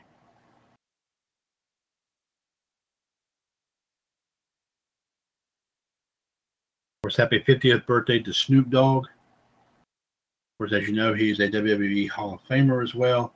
And also, he is the real life cousin of WWE, WWE female competitor Sasha Banks. Of course, also happy 57th birthday to, of course, first female vice president, of course, Kamala Harris. Of course, currently the vice president of Biden.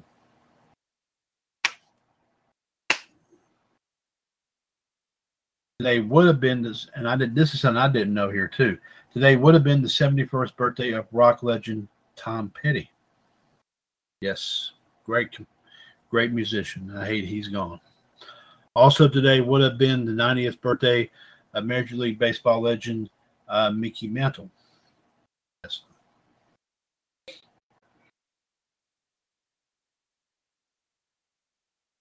Course, one of the all-time greats for the Yankees. Yes, I would definitely agree.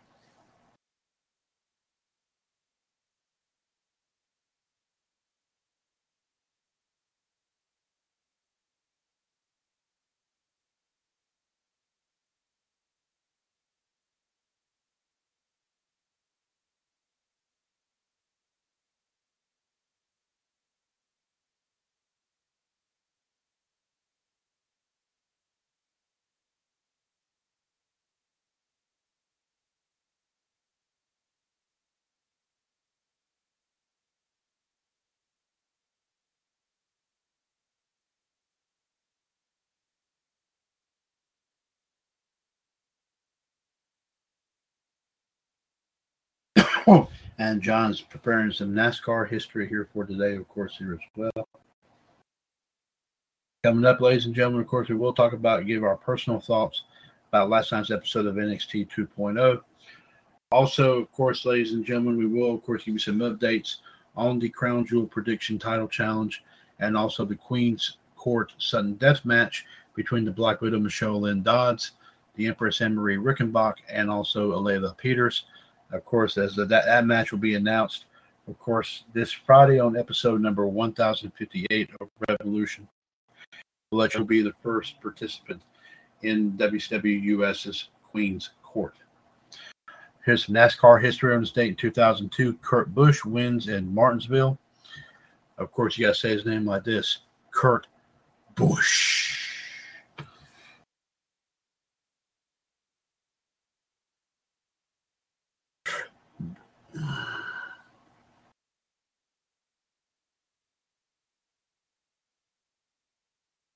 I'll say 1991, the late Davey Allison wins the AC Delco 500. I do remember that.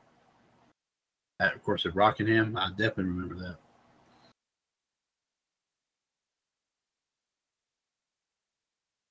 It's been a while since I've seen it, but I do remember it. That may be one of the races we may have posted in in the NASCAR US page. So if it is, like I said, hopefully a lot of those older races still posted if anybody ever wants check that out. I want to say 1985, Darrell Waltrip wins, of course, at Rockingham. And John said that's all he's got for the first volley of your wrestling and pop culture history and birthdays here, of course, tonight. Uh, so we, so John, we thank you, of course, very much. And uh, John, before I go on here, I guess if you want to get like a good get like a overview of some of the results here, that might kind of help you formulate as a so that might so that uh, I would like to get maybe some thoughts about you, uh, some thoughts from you on that. So keep that in mind.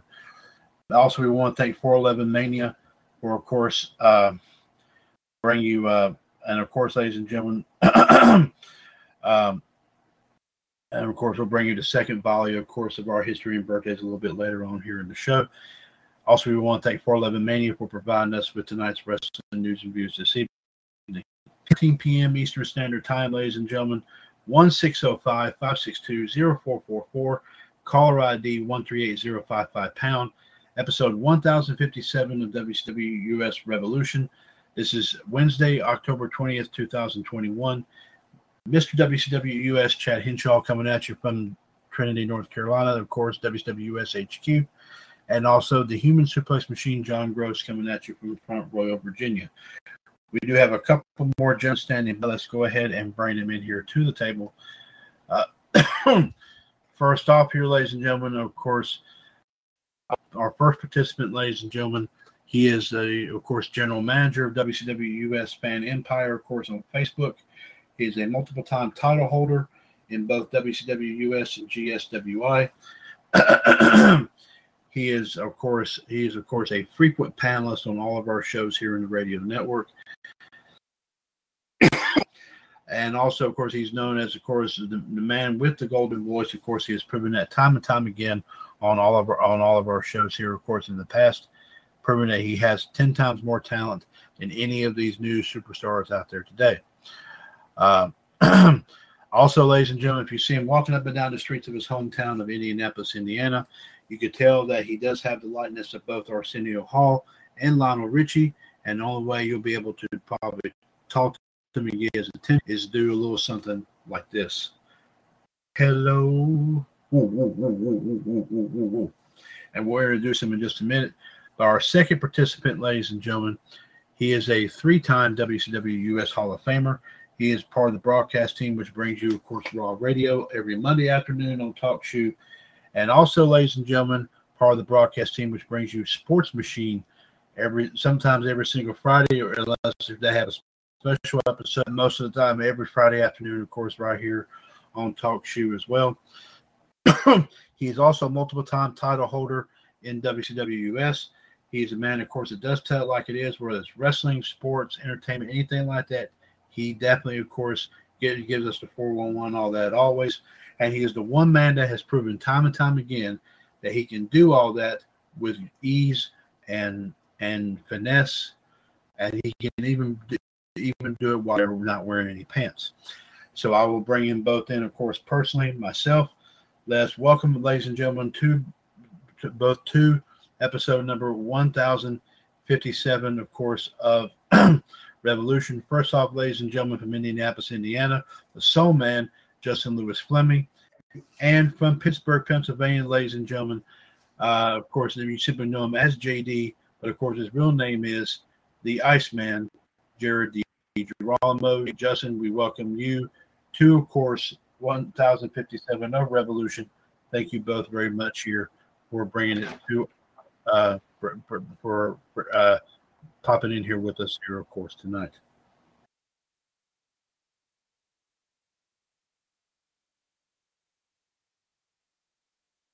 Whoa, don't speak up at once all at once.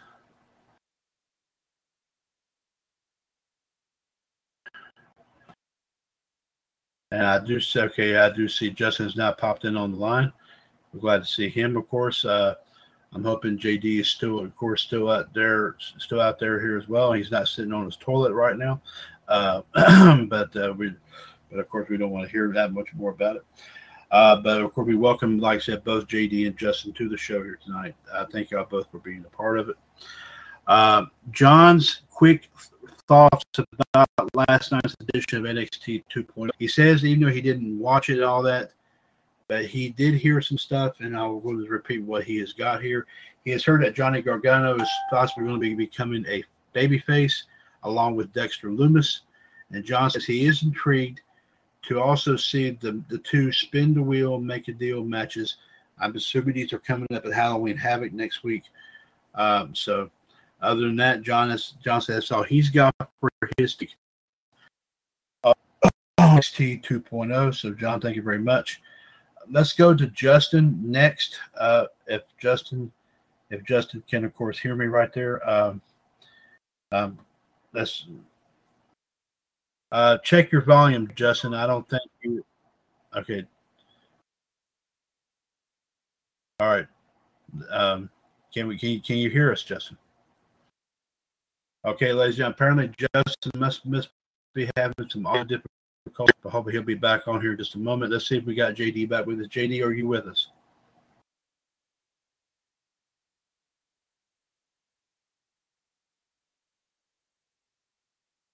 JD.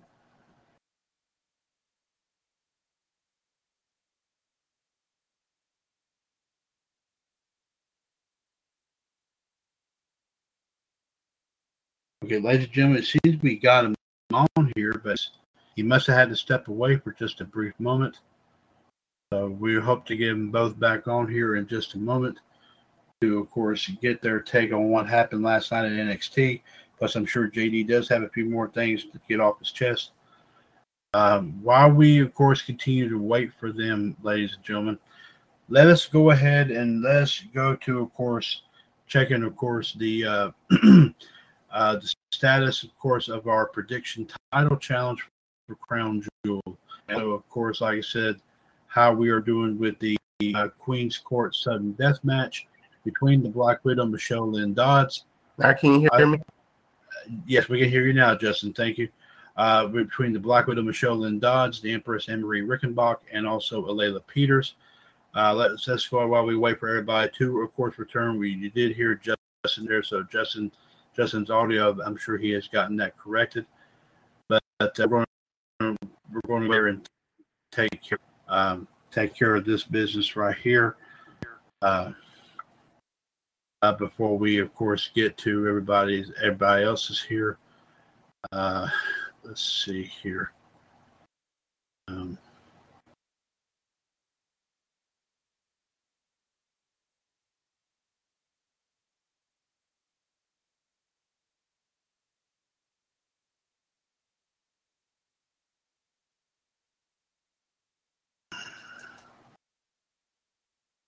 okay. Um, give us just a moment here, folks. We're trying to, of course, pull up. Um,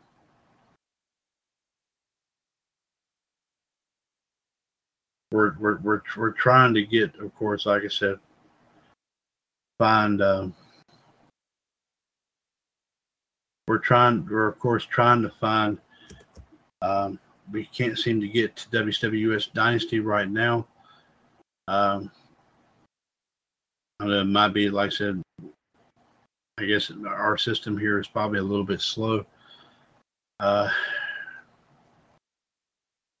but uh, of course, since I, I am going to bring it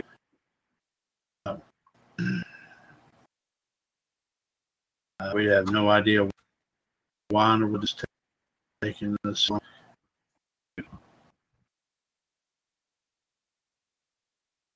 Yeah, I'll stand by. I think we might be. Okay, here we go. Here we go. Here we go.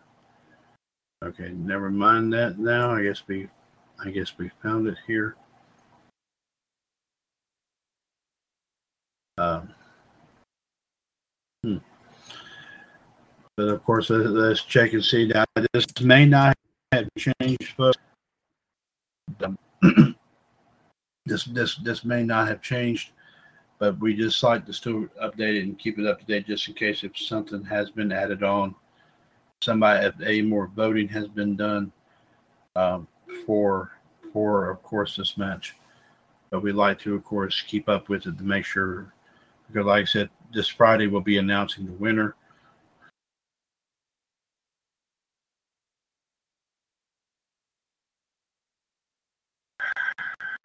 So give us just a moment here while we continue to uh,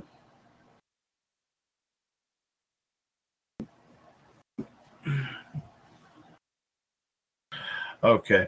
Apparently, it has not it has not updated in the last four days. So, but what we still have currently, ladies and gentlemen, is uh, so far, we have three votes in for Michelle. We have voted Ann, and we have one vote in for Alayla Peters. So as of right, as of right now, like I said, um, Michelle is still currently leading it, but of course, like I said, there's still plenty of time. If you want to, like I said, vote for Michelle and or Layla in this, you can go to WWS Dynasty and vote, of course, on who you think should be the the first entry of the Queen's Court. We, we will, of course, uh, we of course definitely will.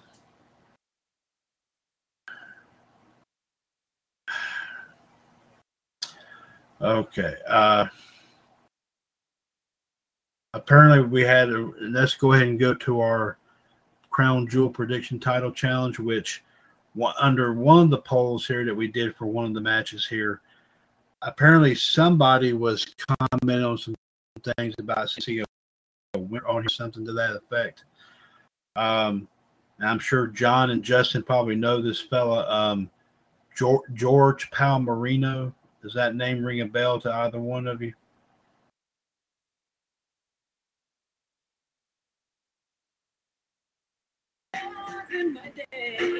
What'd you say? I was saying, do you do you recognize a member by the name of George Palmarino? George who? Palmarino. P A L M A R I N O. Oh yeah, I, I heard of him. Okay, well, apparently he was. I don't know if he was, was understanding the concept of our title challenges or not, because for some reason he kept saying something about that he didn't see a winner, and I don't know what the heck he was talking about. Um, so if you, Justin, if you or John talk to this fella and he tried to explain to him the concept we're doing, because I don't really think he really explained it. Well, I was trying to tell him that the match didn't even happen yet. No, John, I think he was actually because because somebody else was commenting on the. I mean, I don't know what uh, him and, and a fellow named William Banks obviously was commenting on all this, and I had like a back and forth discussion with William Banks about. It. And so I truly understands what we're doing here. So if you talk to either one of these fellows, please try to explain to him, or just try or try to tell just. Does he understand on that this match hadn't even happened yet? I mean, he doesn't.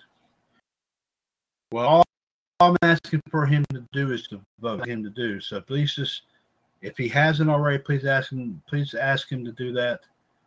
I don't know how much more clear I can make it to him. I mean, I can understand that if he may not understand it, but I mean, I can't really explain it any more than that. Anyway, ladies and gentlemen, the Universal title match between Roman Reigns and Brock Lesnar. Nine people have voted for Roman Reigns. Two people have voted for Brock Lesnar. The, the match that was added on day the match between the Usos and the Hurt Business. So far, one person has voted for the Usos. Nobody has voted for the Hurt Business. The Queen's Crown Finals, Doudrop versus Zelina Vega. Seven people have voted for Doudrop. One person has voted for Vega. The King of the Ring Finals, Xavier uh, uh, Xavier Woods has seven votes.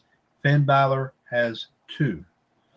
The match between Mansoor and Mustafa Ali, ten people voted for Mansoor two people have voted for Mustafa Ali.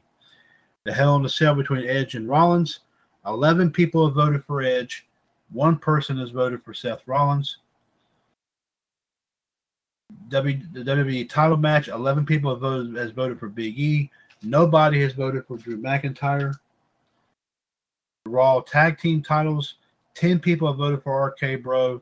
One person has voted for AJ Styles and Omos The SmackDown women's match, nine people have voted for Sasha, two people have voted for Bianca, and one person has voted for Becky.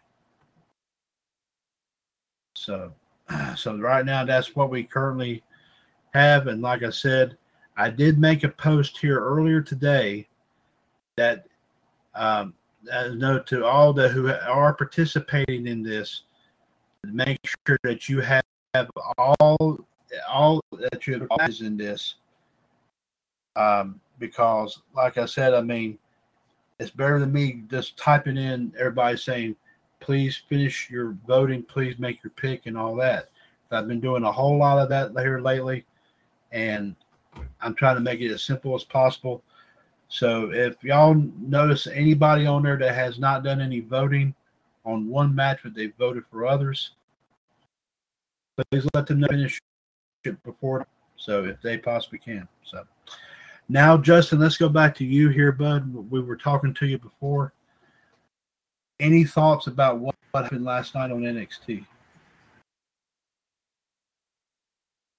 Um,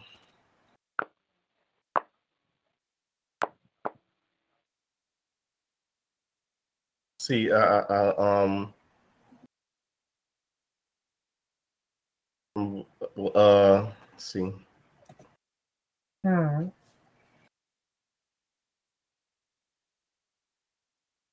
Kind of okay, okay.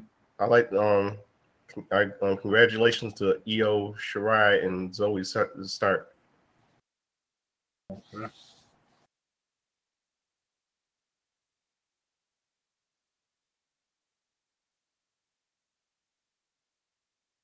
Okay. All right. Anything else, Justin?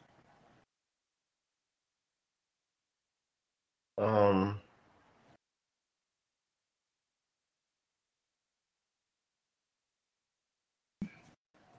I'm uh gonna say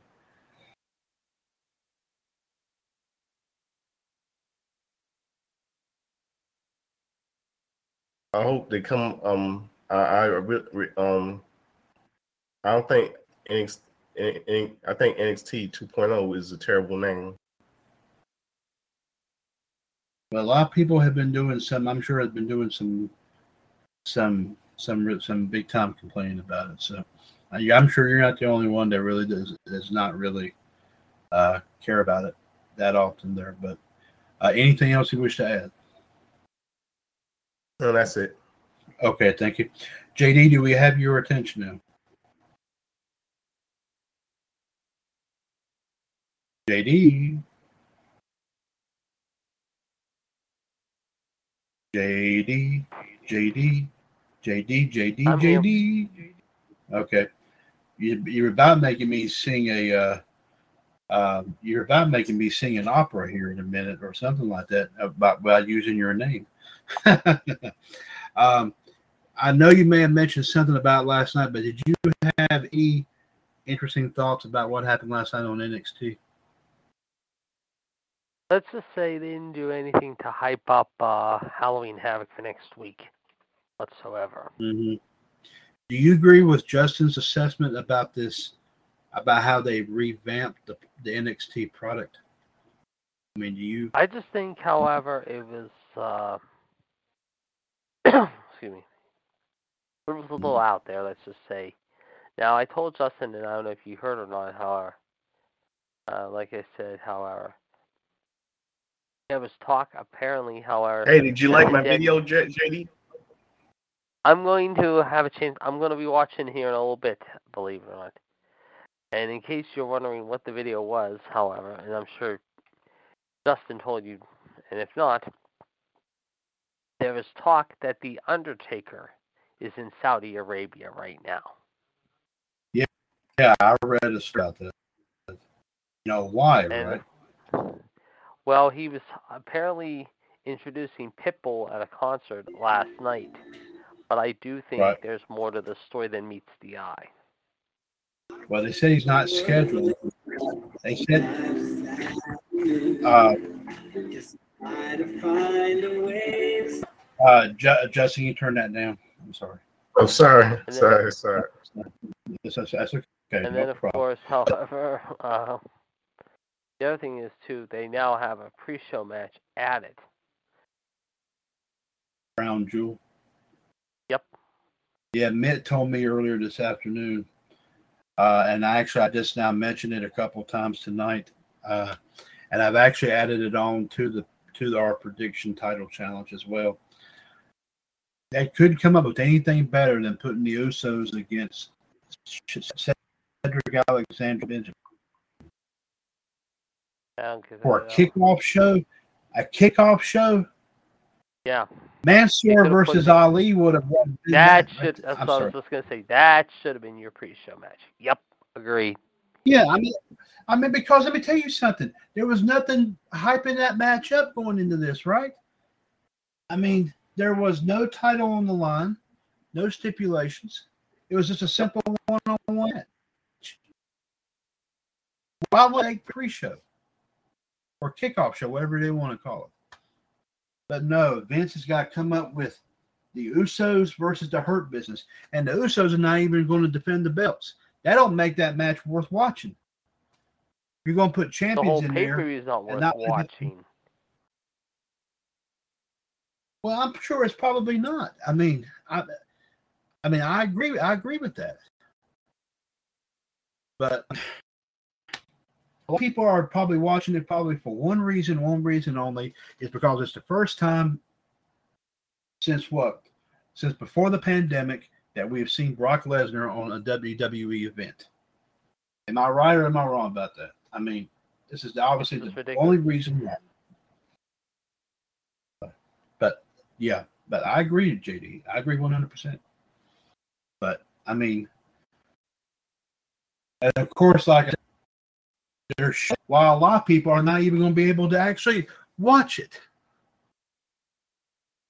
They may want to, but they can't because they're they're they're still it's the middle of the day and they're working for crying out loud.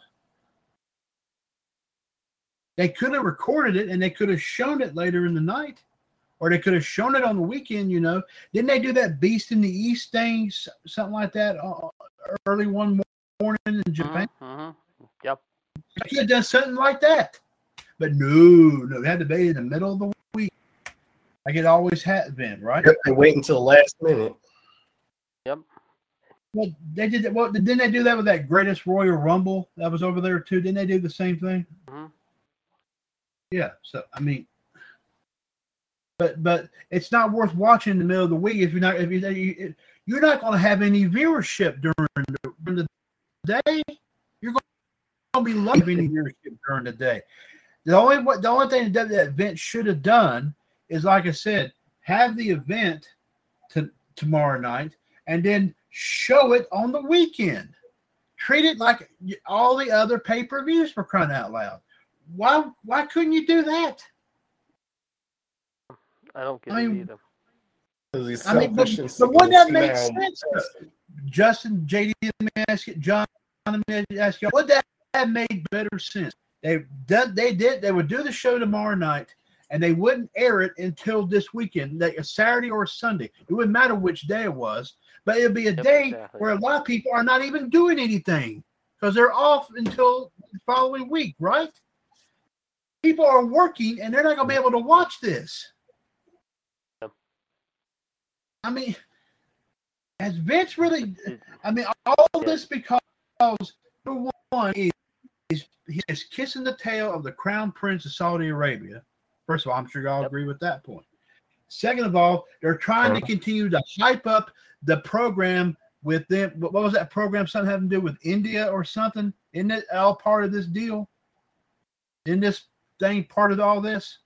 That program they keep talking about they're going to do until 2030 or something like that. Is that part of all of it?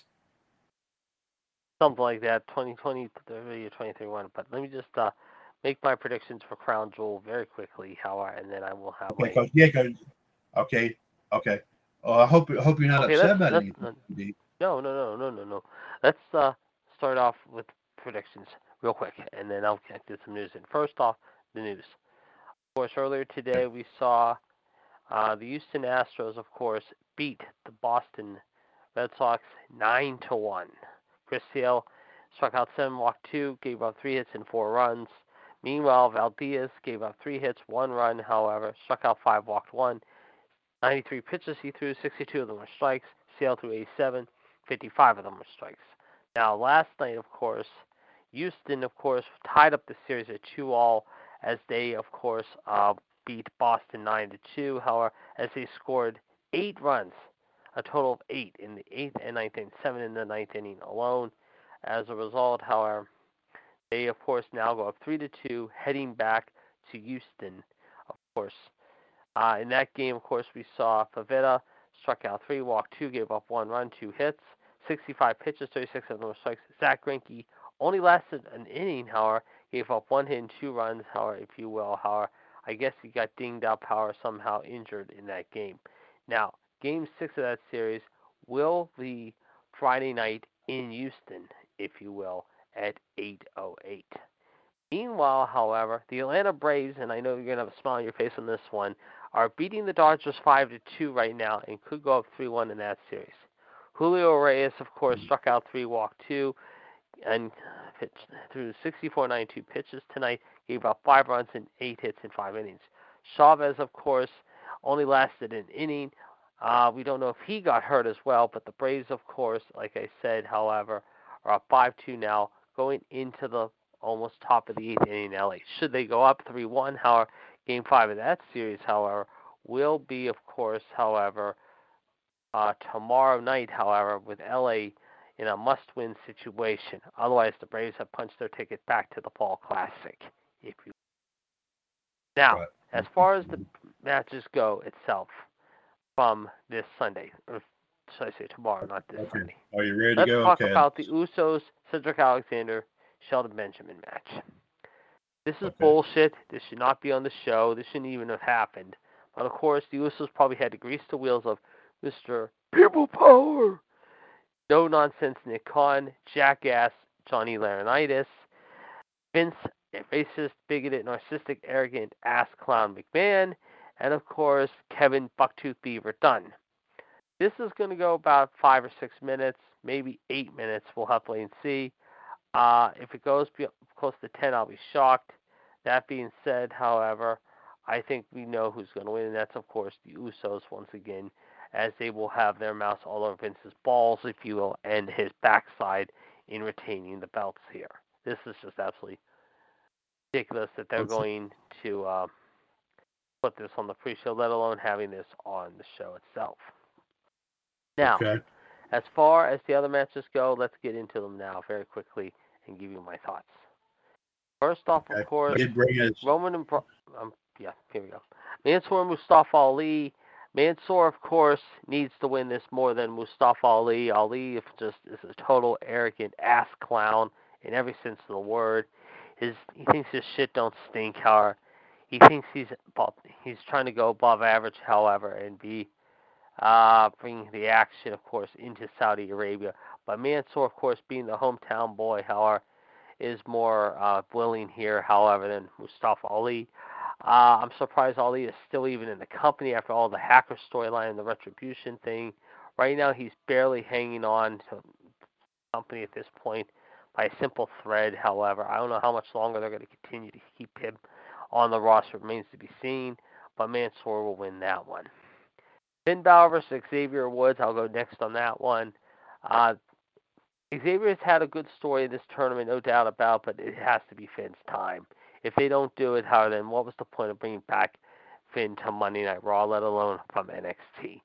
And if I'm him, how I would ask my release, how if you're gonna crap all over me, if you give Woods the crown, however, here. Edge and Seth Rollins, this is going to be an exciting match. This feud is far from over. Uh, Edge definitely needs to get retribution here on that scumbag, sleazebag, shithead, slime, uh, little snake in the grass, if you ask me. So I think this feud will continue, obviously. Edge will get retribution after what happened to him in Madison Square Garden. And like I said, if they make Rollins win again, it's the same thing as I'm going to be saying in most of these matches, then what was the point of the feud?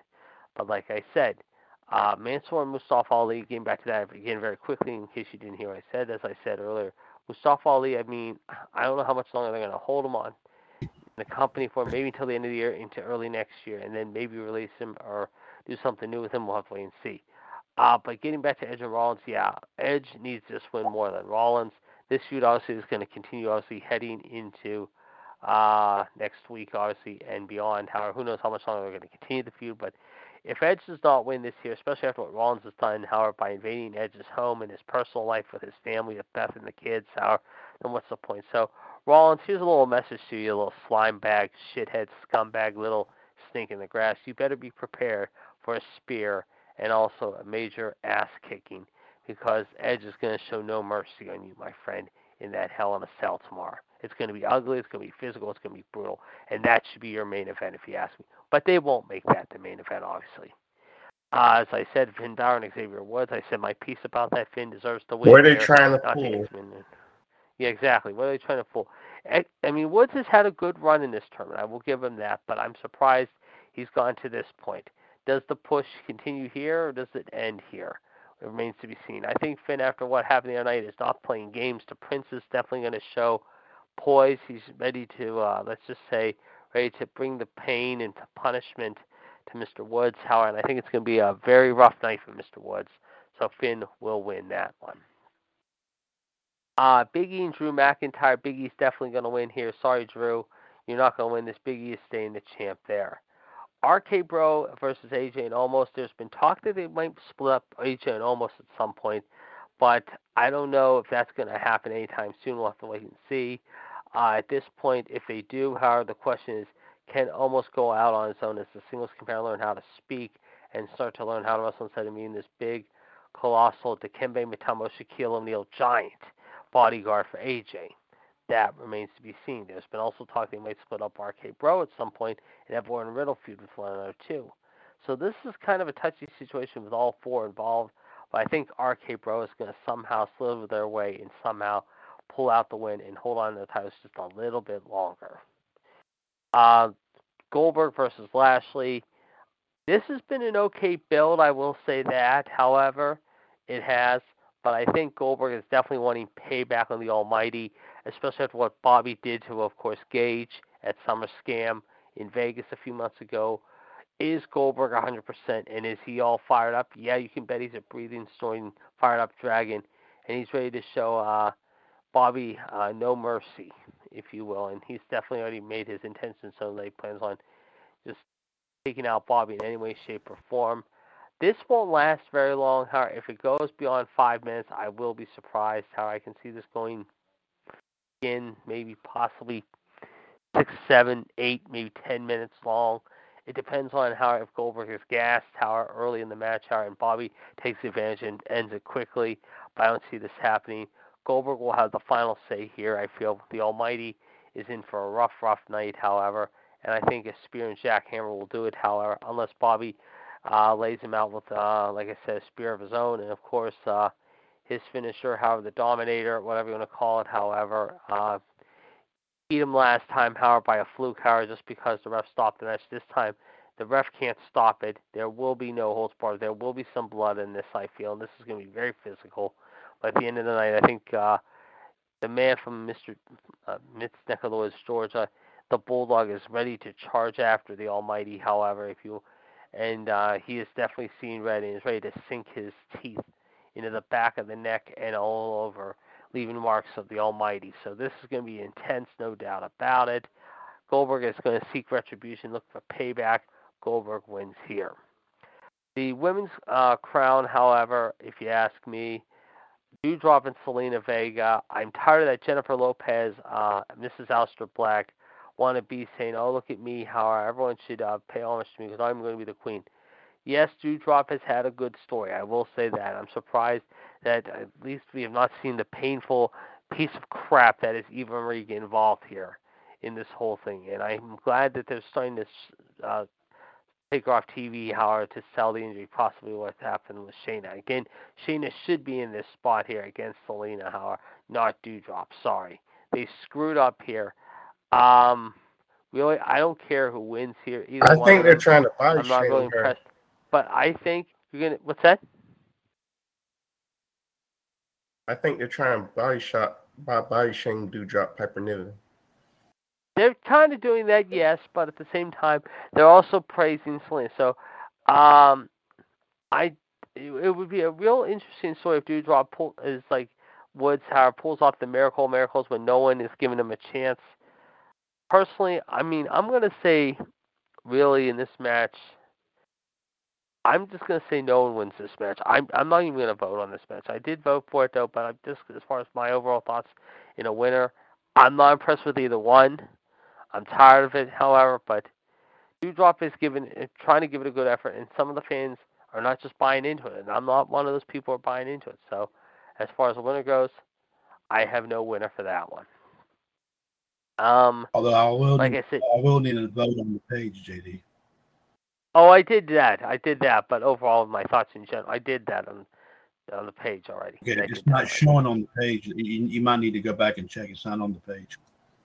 Okay, I'll I'll I'll take care. If not, then just leave me blank on that one. I'm not going to touch that one. Um, Big E and Drew, like I said, has been a good build up. I mean, like I said, it's been an okay build up, but again, I think Big E is not going to lose that title anytime soon. How at least I hope they don't make Drew get the belt back again.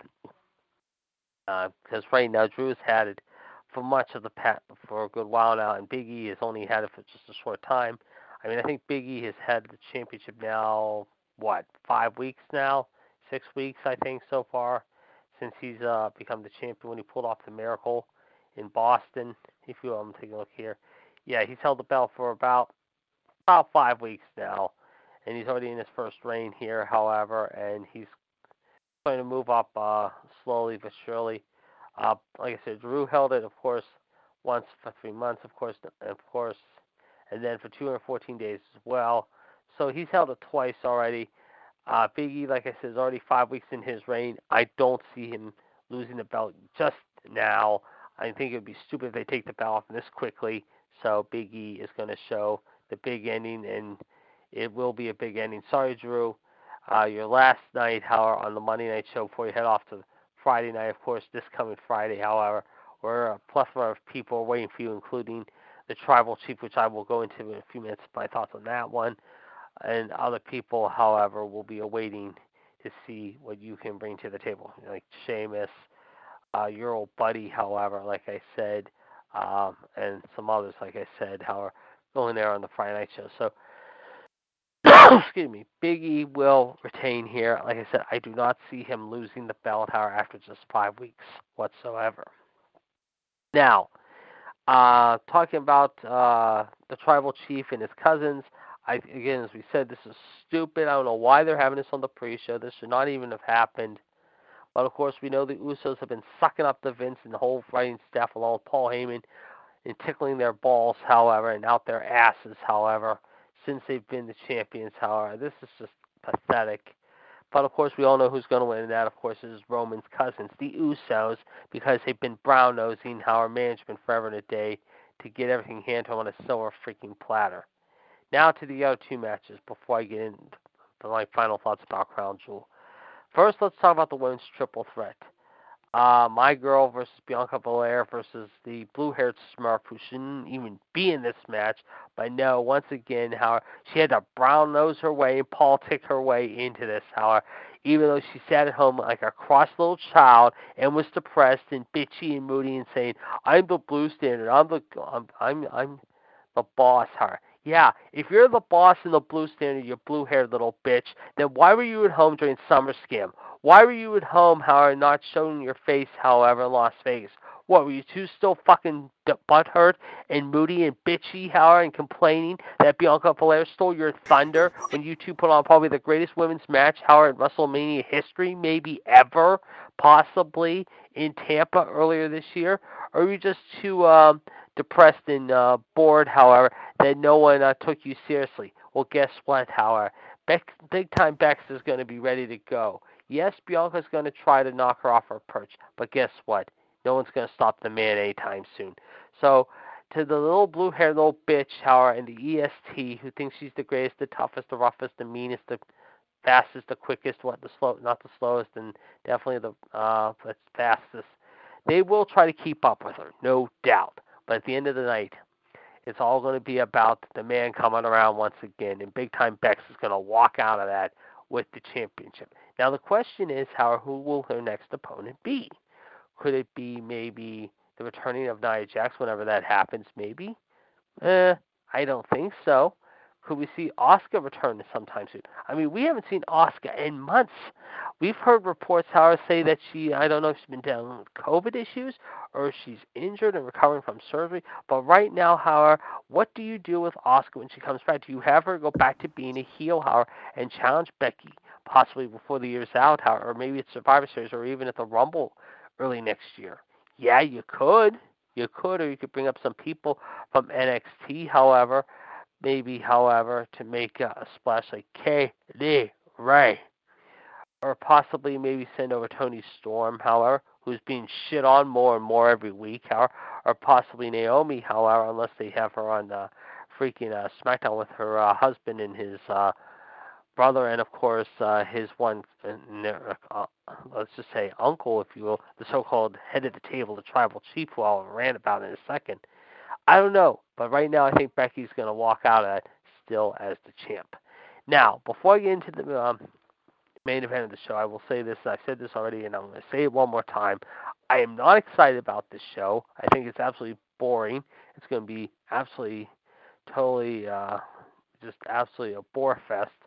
And again, I think they should have done this early next year, however, sometime, however, instead of having it now. I mean, Danny talked. I talked about this with Danny. I talked about this with Sean. I think I just I talked with you about this along with Min and Neil and everyone else and some of the guys and gals on this show over the last few weeks, and of course earlier today as well. They should be right now over in the UK doing the UK fall tour. Places like London, Edinburgh, Dublin, Belfast, possibly um, southern parts of England like York, however, and also Wales. But are they doing that? No, because once again, Vince needs that blood money from the Crown Prince, however, and his associates, however, there where they have bone saws and everything like that in Saudi Arabia. Go figure. Anyway, I heard that the as far as the attendance goes, however, I've been hearing reports tell me, however, that this might not be a good crowd tomorrow. I mean, we'll have to wait and see if it happens. I don't really know, but I have heard reports say to me at the moment, right now, that the attendance does not look very promising for this show. I mean, I might be right, I might be wrong. You never know. Now, let's talk about Roman and Brock. Yes, once again, the head of the table, along with his associate, the little penguin pissant, little pompous little peon, Paul Heyman will be in the corner with the tribal chief, however, against uh, Brock, uh, Paul Heyman's one-time client and associate, the Beast Brock Lesnar. Now, the question is, how how many uh, suplexes are we going to see, however, in this? That remains to be seen. I'm going to throw out a number right now that he'll throw out, maybe 10, 12 suplexes here, mind you, however. So, as far as the overall winner goes, I know for a fact we all know who's going to win. And of course, that's the man who's been sucking Vince's dick for the past year and a half, however, being the long term champion that he is.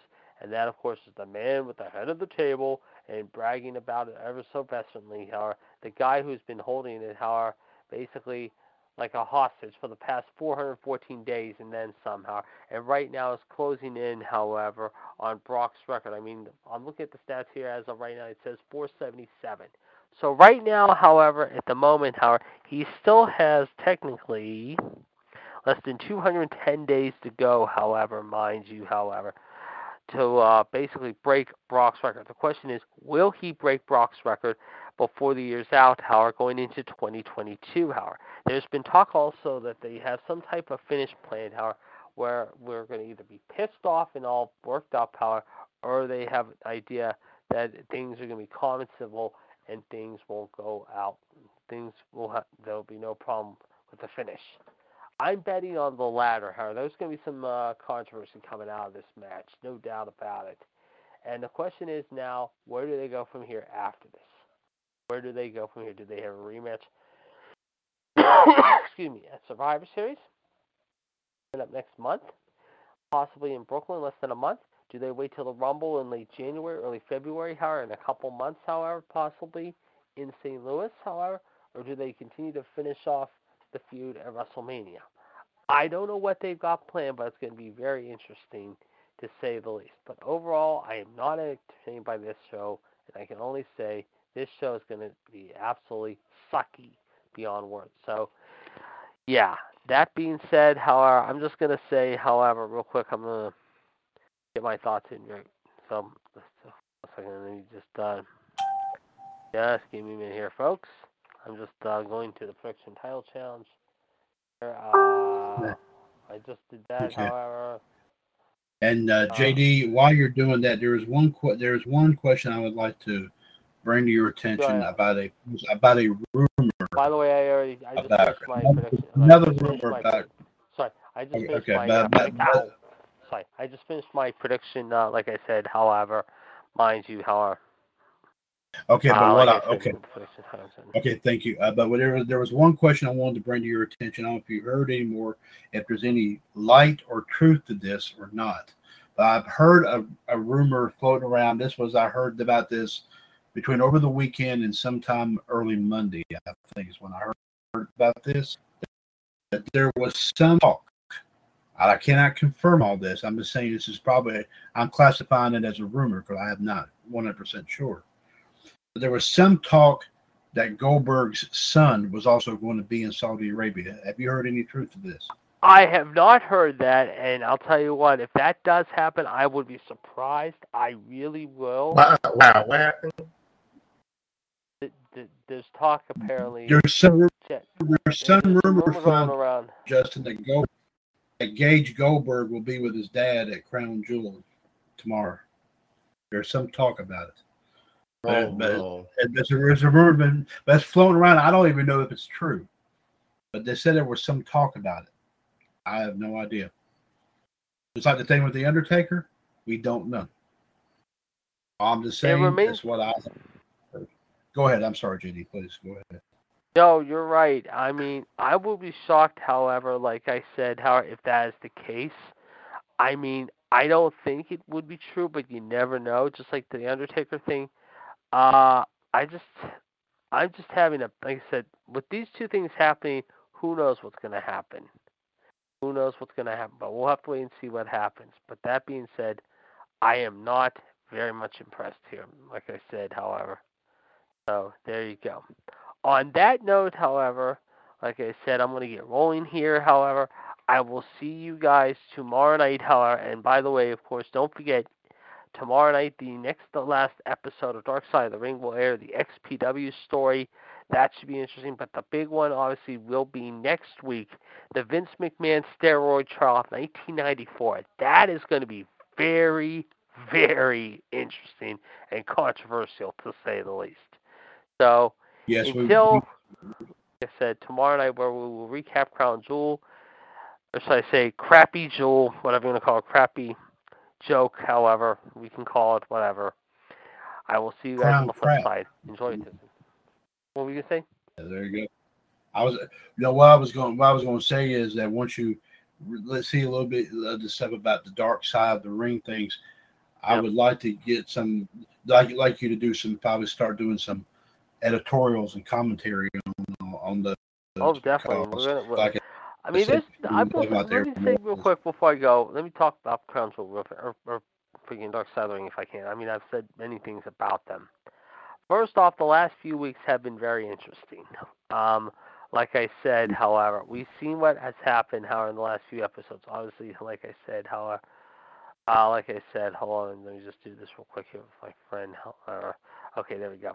Uh, yeah, the last two or three weeks have been interesting. The Onita FMW story, that one was pretty crazy. I will say that. That was very crazy. You had Onita on there, uh, Terry Funk, Chris Jericho. Uh, they also featured uh, the one dar of the, the guy who took over the FMW promoter, uh, Arai, Satoshi Arai, whatever his name. Uh, Toshi Onita. No, Toshi Onita was on there. Oh. No, it was uh, Oh, Shell. The oh, one, wait, a- wait a minute. Yeah, yeah, yeah, yeah, I can't name. it. I know you're talking about. Yeah. yeah, her name was Shell, the one who took over. Then they, but yeah, they talked. Uh, like I said, they, they, like I said, they talked to Funk, Jericho, Mick Foley. Uh, that was interesting. Then the Johnny K9 story about Bruiser Bedlam. They uh, interviewed Lance Storm, Jim Cornette, uh, Johnny Bedlam's wife. Uh, like I said, uh, that was uh, a little out there. That was really, really crazy. Like I said, how involving that, how, but like I said, Blood Wire. I mean, they also talked to Sabu in the uh, Dark, the Onita story. That was crazy. As they talked about the match he had. Like I said, if you go back and watch that match, I think it was Sabu and uh, his uncle, the Sheik, taking on I forget who, how in a big match there where the whole ring literally caught fire. I mean, it went up like a ball of fire. It was just completely crazy. I'm sure you guys all heard the story or seen video of that, and if you have not, try to find it if you can. It is very, very graphic, very, very intense, very, very chilling, if you will, to say the least. And Indeed. like I said last week, of course, was the Bruiser Bedlam story. That one, of course, uh, like I said, like I said, how I mean that one, like I said, was really crazy. Oh no, that was the week before that, if you will. Like I said, I mean, like I said, uh, last week was the Luna Vachon story. They talked to Gangrel, uh, Luna's son. Um, they interviewed her father. Uh, like I said, but uh, yeah, the whole uh, like I said, how I'm just like I said, I'm just uh, like I said here, I'm just looking at Toshi Onita, of course, known as Mr. Onita, of course, has been around uh, 63. In fact, uh, what's today's date? I don't know today's date is. October 20th. Yeah, he'll be 64 coming up in five days. He has been wrestling since he was 17 or 16. Like that, 16 Mhm. years old, folks. The brass knuckles heavyweight champion for four years, like I said. He's fought, uh, like I said, I'm looking at his stats right now. Uh, he was the best babyface in 1994, most charismatic nine- that same year. Uh, he also won the Best Tag Team Award in 2015, the Effort Award in 20, 1979.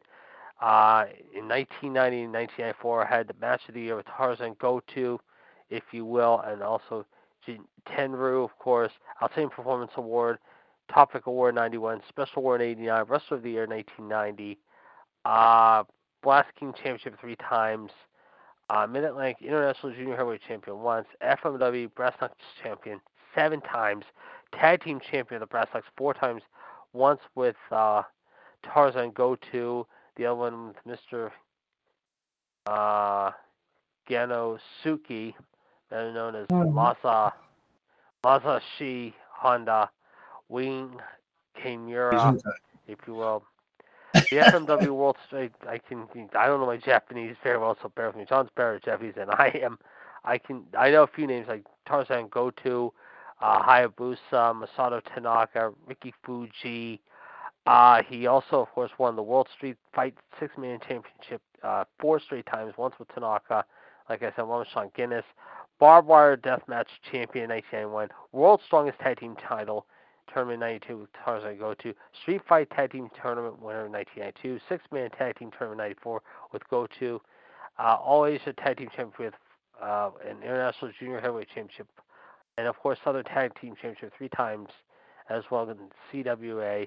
He also held in Lucha Libre Mexico the NWA International Junior Heavyweight Championship once. So, yeah, Onita has had quite a career, folks. And like I said, if you have never watched any of his matches with guys like Hayabusa, like uh, Terry Funk, however, especially the one with Terry Funk, the Exploding Ring match, which was Omega, and of course Moxley. We saw that happen earlier this year. And of course, the other matches, I believe he also uh, fought with guys like I think Goto, like I said, Tenryu, Mike Awesome, if you all knows the Gladiator, Sabu with Onita.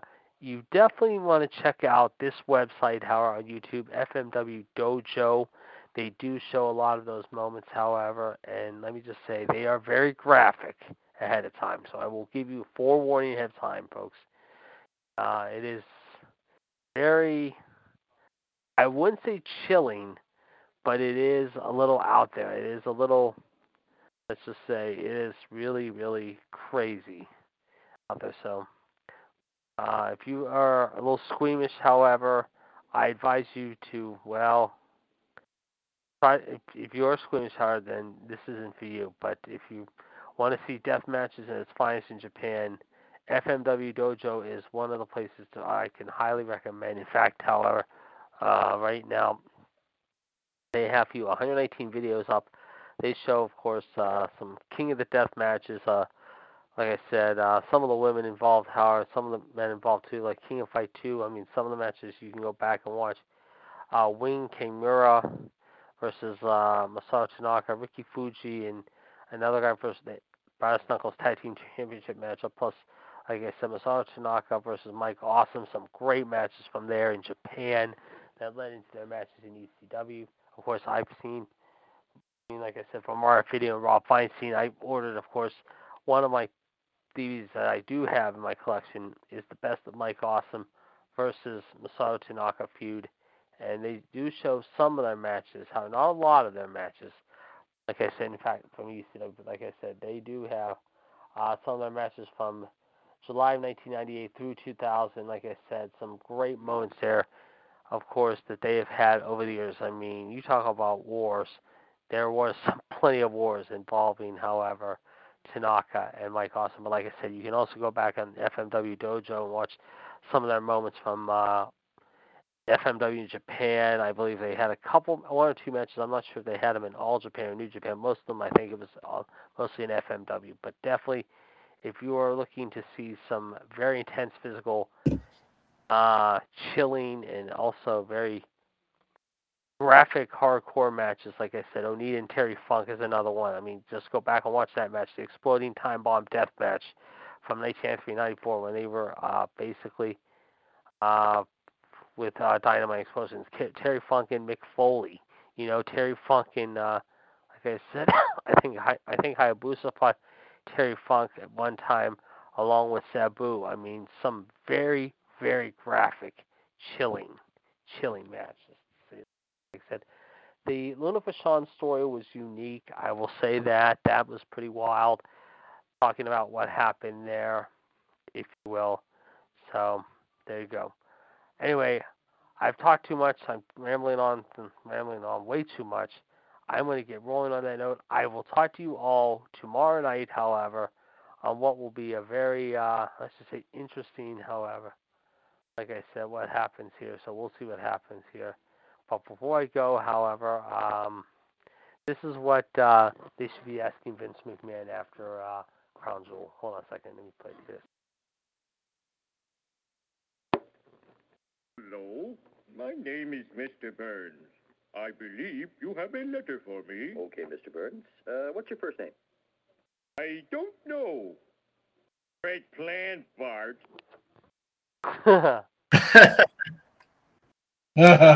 I'm going to get rolling here on that note. I will talk to you guys tomorrow. Good one, JD. Good one. Yeah, Hi, JD, thank you very much for your partner. I got you here, of course, tomorrow. Take care there.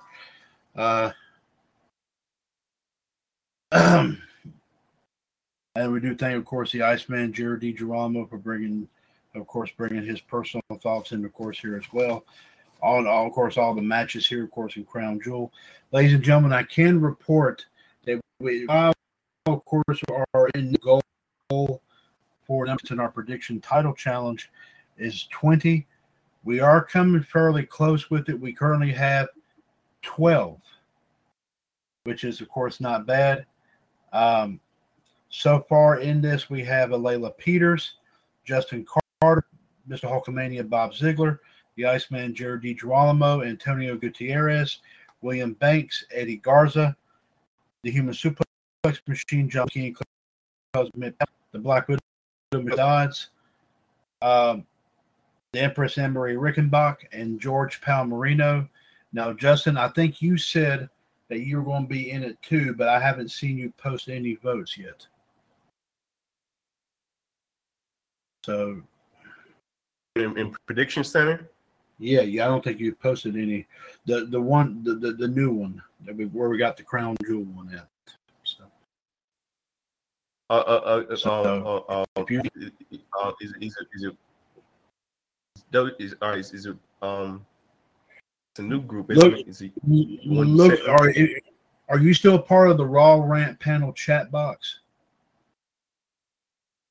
yeah Look on there for the link. It's on there. I put the link on there twice on that page, so you can go to it that way, and you should be you should, should be able to. Uh, you should be able to do currently, of course, uh, find it find it there. Uh, raw uh, raw radio yeah, Raw Rant panel.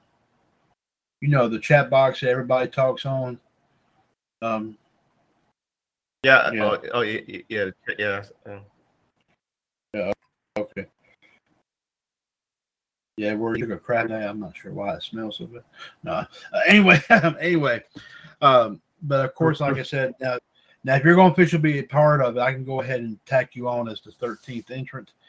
So, so just go if you want to go and get your votes in there because we'll need to get them in before the event tomorrow. So, if you're considered, since you already gave predict, I know you gave your predictions anyhow, but go ahead and just cast them on there.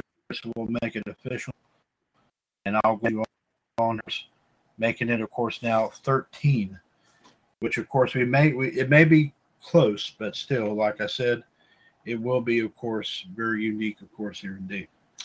Uh, of course, ladies and gentlemen, the Human Suplex Machine, John Gross, has also left us for the evening as well. We do thank him as well, of course, for his thoughts about NXT and also giving us the first take on the wrestling and pop culture history and birthdays.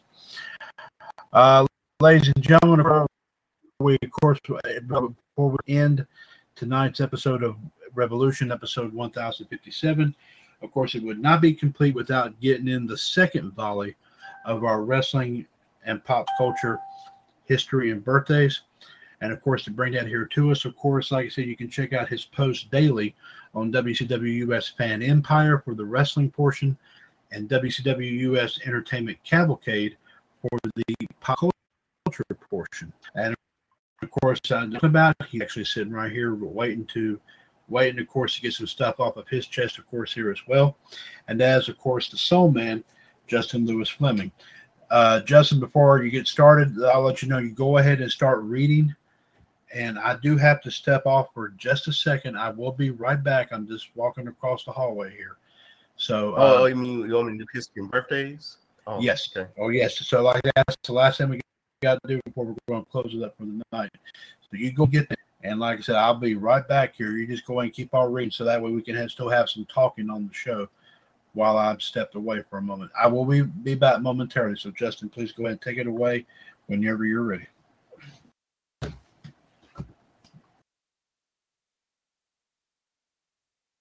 Okay.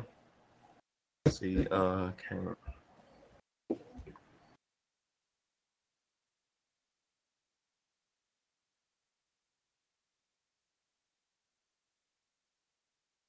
Today's see today.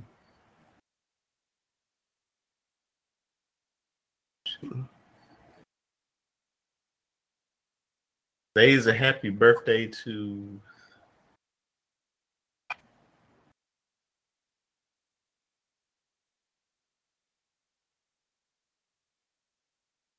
uh, I know it's Scott Hall's birthday today. Um, you know, it was Razor Ramon cre- created NWO with um Kevin Hulk Hogan and Kevin Nash. Let's see.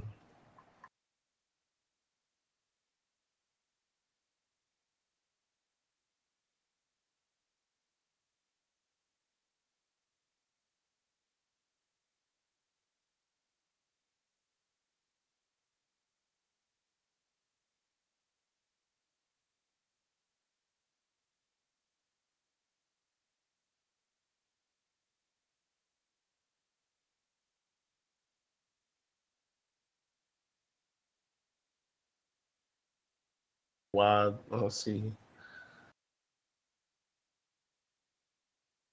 See. Trying find where.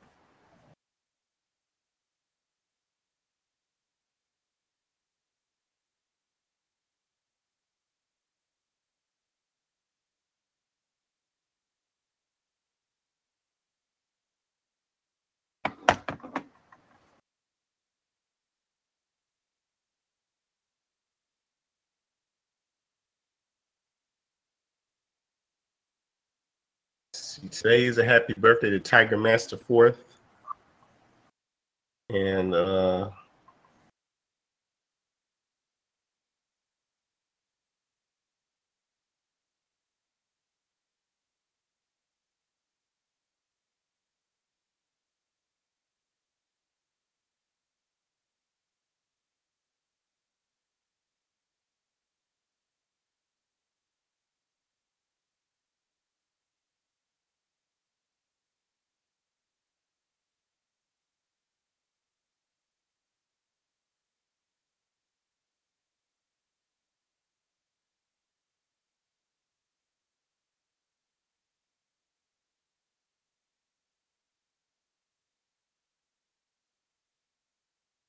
Today's a happy 30, 30 25th, 24th birthday to Rod Zala, Mexican wrestler. No, it's Humberto Carrillo's birthday today. John mentioned. Happy 28th birthday to uh, Koji Koromara. Happy 30th birthday to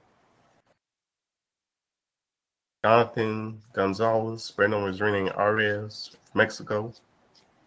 Happy 30th, 31st birthday to Ace Aust- Ace Hawkins.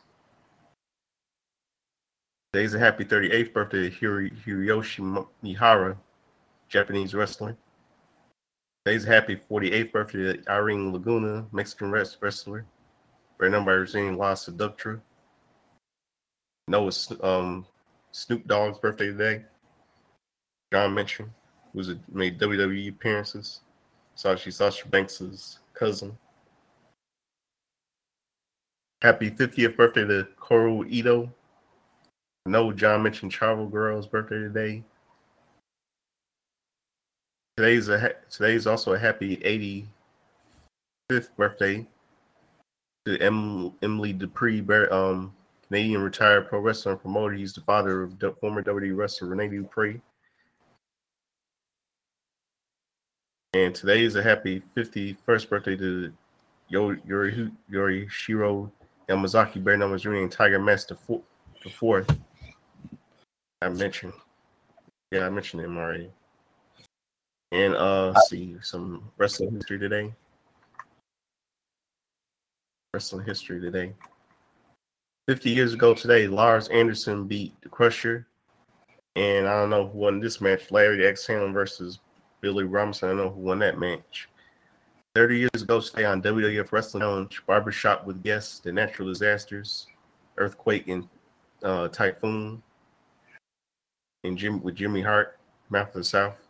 BK tells Hart that the Legion of Doom do not back down from anyone, but that the disasters have a better than average chance of becoming champions. BK then repeats the bigger they are, the harder they fall line, but Hart says they will be the next champions. Typhoon promises they will be champions for Survivor Series as Earthquake talks about the Survivor Series, just a generic interview. 30 years ago today, Lex Luger defeated Terry Bronson on WCW main event. 20 years ago today, Edge is a guest on WWF slash WWXS. 20 years ago today, Kaientai and Kaientai defeated Justin Credible and Raven on WWF slash WWE Jack Metal slash Metal. This is Kaientai's last Kaientai's last WWE match. 10 years ago today, Air Boom defeated Drew McIntyre and Michael McGillicutty, who knows Curtis Axel on WWE Superstars. And Sting and Hulk Hogan show their admiration on Impact, admiration on Impact after Bound for Glory 2011.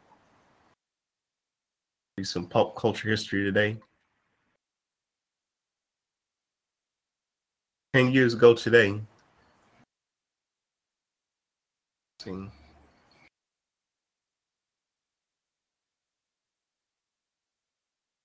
years ago today, in American primetime TV history, Texas Rangers defeated St. Louis Cardinals two to one in Game Two of the 2011 World Series on Fox.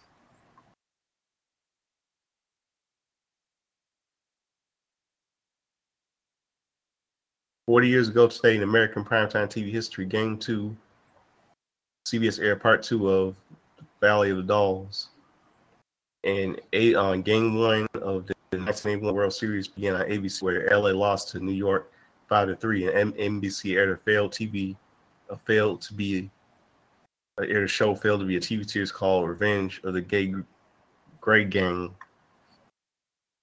See.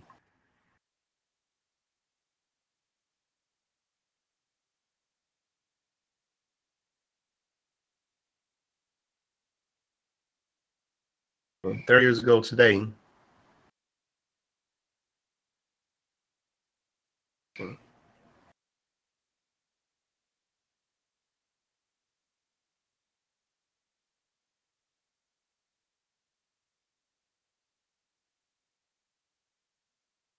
30 years ago today, AB, a, um, CBS aired, see,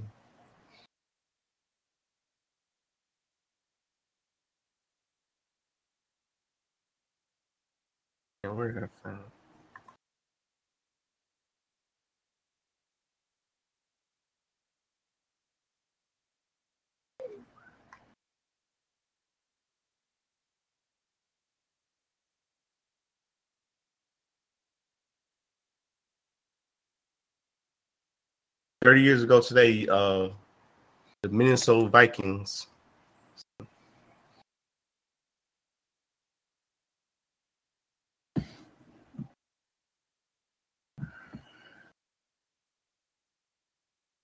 Minnesota Vikings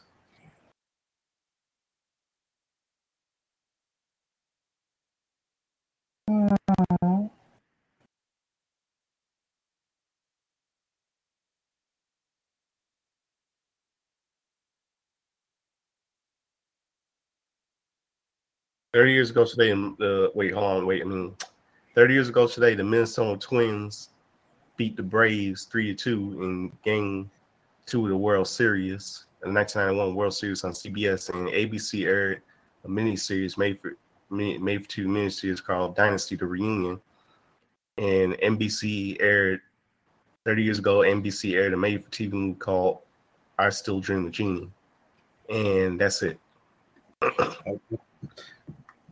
Thank you very much, there, of course, Justin.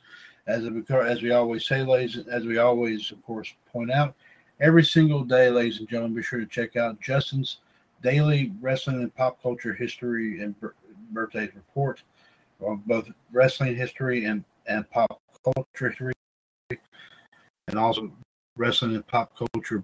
The hit the wrestling portion on WCW US Fan Empire facebook.com forward slash groups forward slash WCWUS appreciation and WCWUS Entertainment Cavalcade for the pop culture version, facebook.com forward slash groups forward slash WCWUS Entertainment.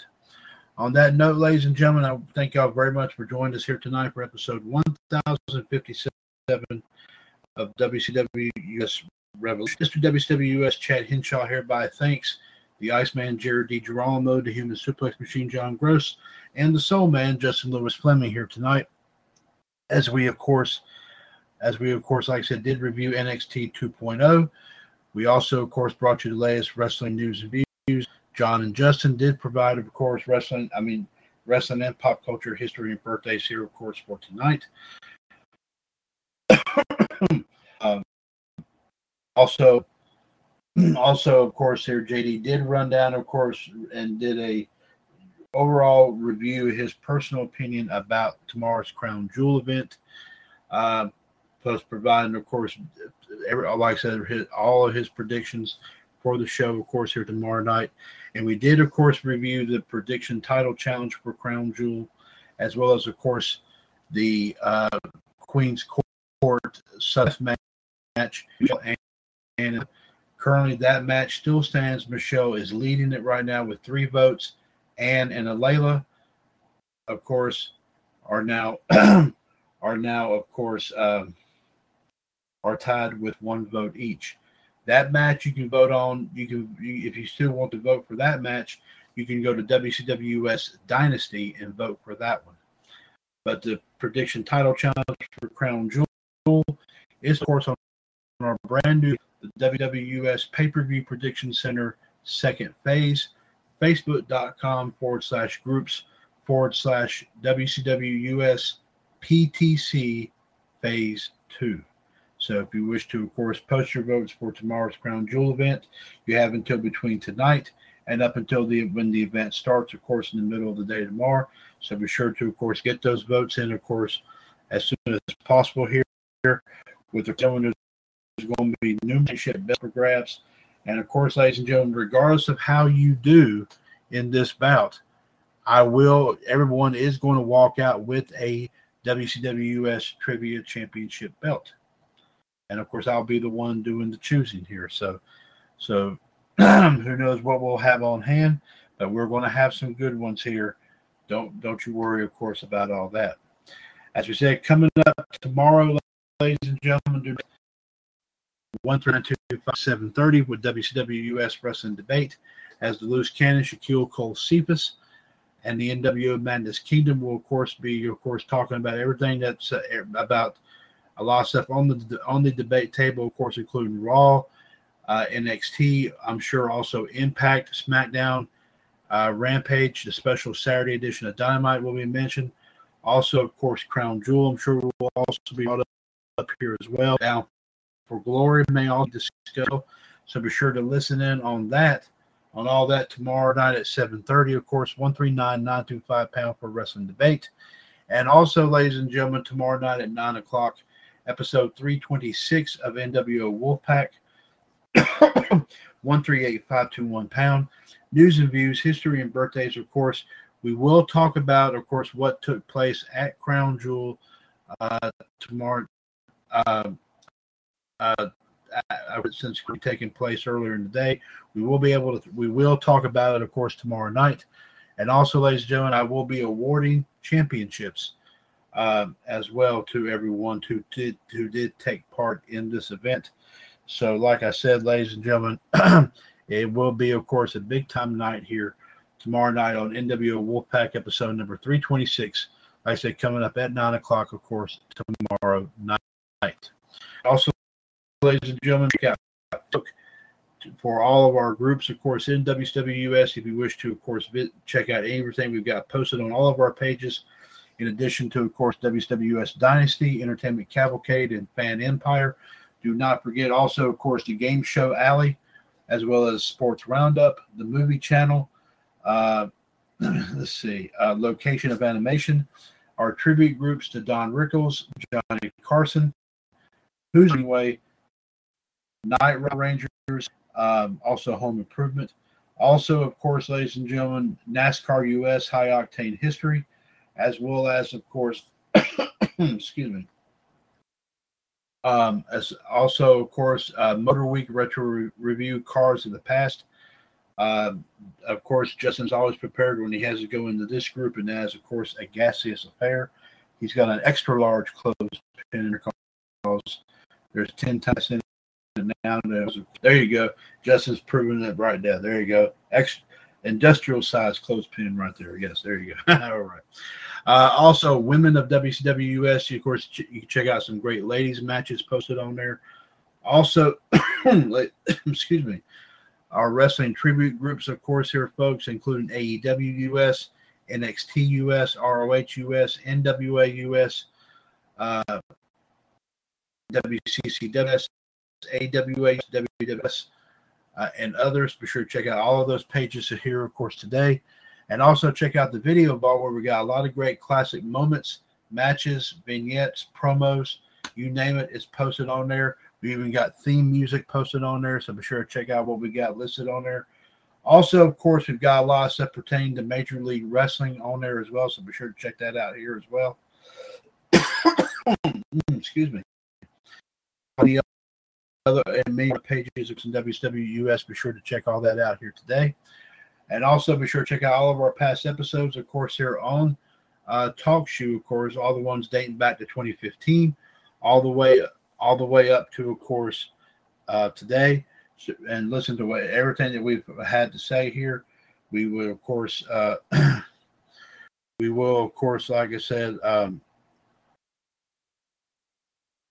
um, let's see and like I said, you will be amazed at everything we have actually had to say within the past six years. We will definitely, uh, of course, definitely welcome anyone who wishes to, of course, bring their uh, bring bring their personal thoughts and opinions everything that we have said over the past six years. So be sure to join to check that out here all here today. Revolution episode 1057 is a broadcast of the WCW, WCWS radio network right here talk com, where we are six years older and continuing to be bolder. The radio network continues to be and will forever remain your wrestling connection. Be sure to stay safe out there, folks. Keep yourself and your family safe as, as best as you possibly can. Uh, of course, uh, our their health and your health and their health are very, very important. So definitely, of course, do take every precaution that you feel is necessary to make sure that does hold true. Um, of course, be sure to be very careful right now, folks. This pandemic um, is is still hovering over us like a big bad dark cloud, and we got to try to get rid of that dark cloud as best as we possibly can. so, uh, so be sure to stay safe out there, folks. Here, of course, here we will hopefully be over this pandemic here very, very soon. I'm sure myself, Justin, and a lot of other people will definitely be relieved when it's all over and said. So, then, of course, ladies and gentlemen. Uh, and of course, since since 2000, and hopefully, let's see if we can get this, of course, right on the money here this time. Uh, give me just a minute here. Hopefully, we can get that taken care of. And please just make sure that this doesn't give me a fit. Uh, but since uh, since 2015, your source, uh, your your your source through your source for, like I said, everything in the world of pro wrestling and pop culture. um,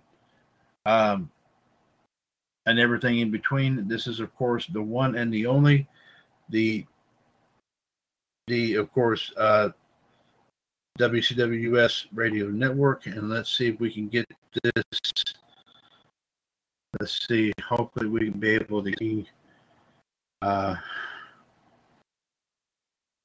always, sometimes, ladies and gentlemen, it is always kind of sad whenever, of course, you have a whenever you have a computer that does not really want to uh, that does not really want to in, want to cooperate sometimes but of course we all we all definitely have to of course deal deal with that of course all, all the time so give us a just give us just a moment here folks we hope to get this uh, we hope to get this of course up and going here so give us just a moment here. Okay, here we go. Like I said, since 2015, your source for everything in the world of pro wrestling, pop culture, and everything in between. This is, of course, the one and the only, the WCWS radio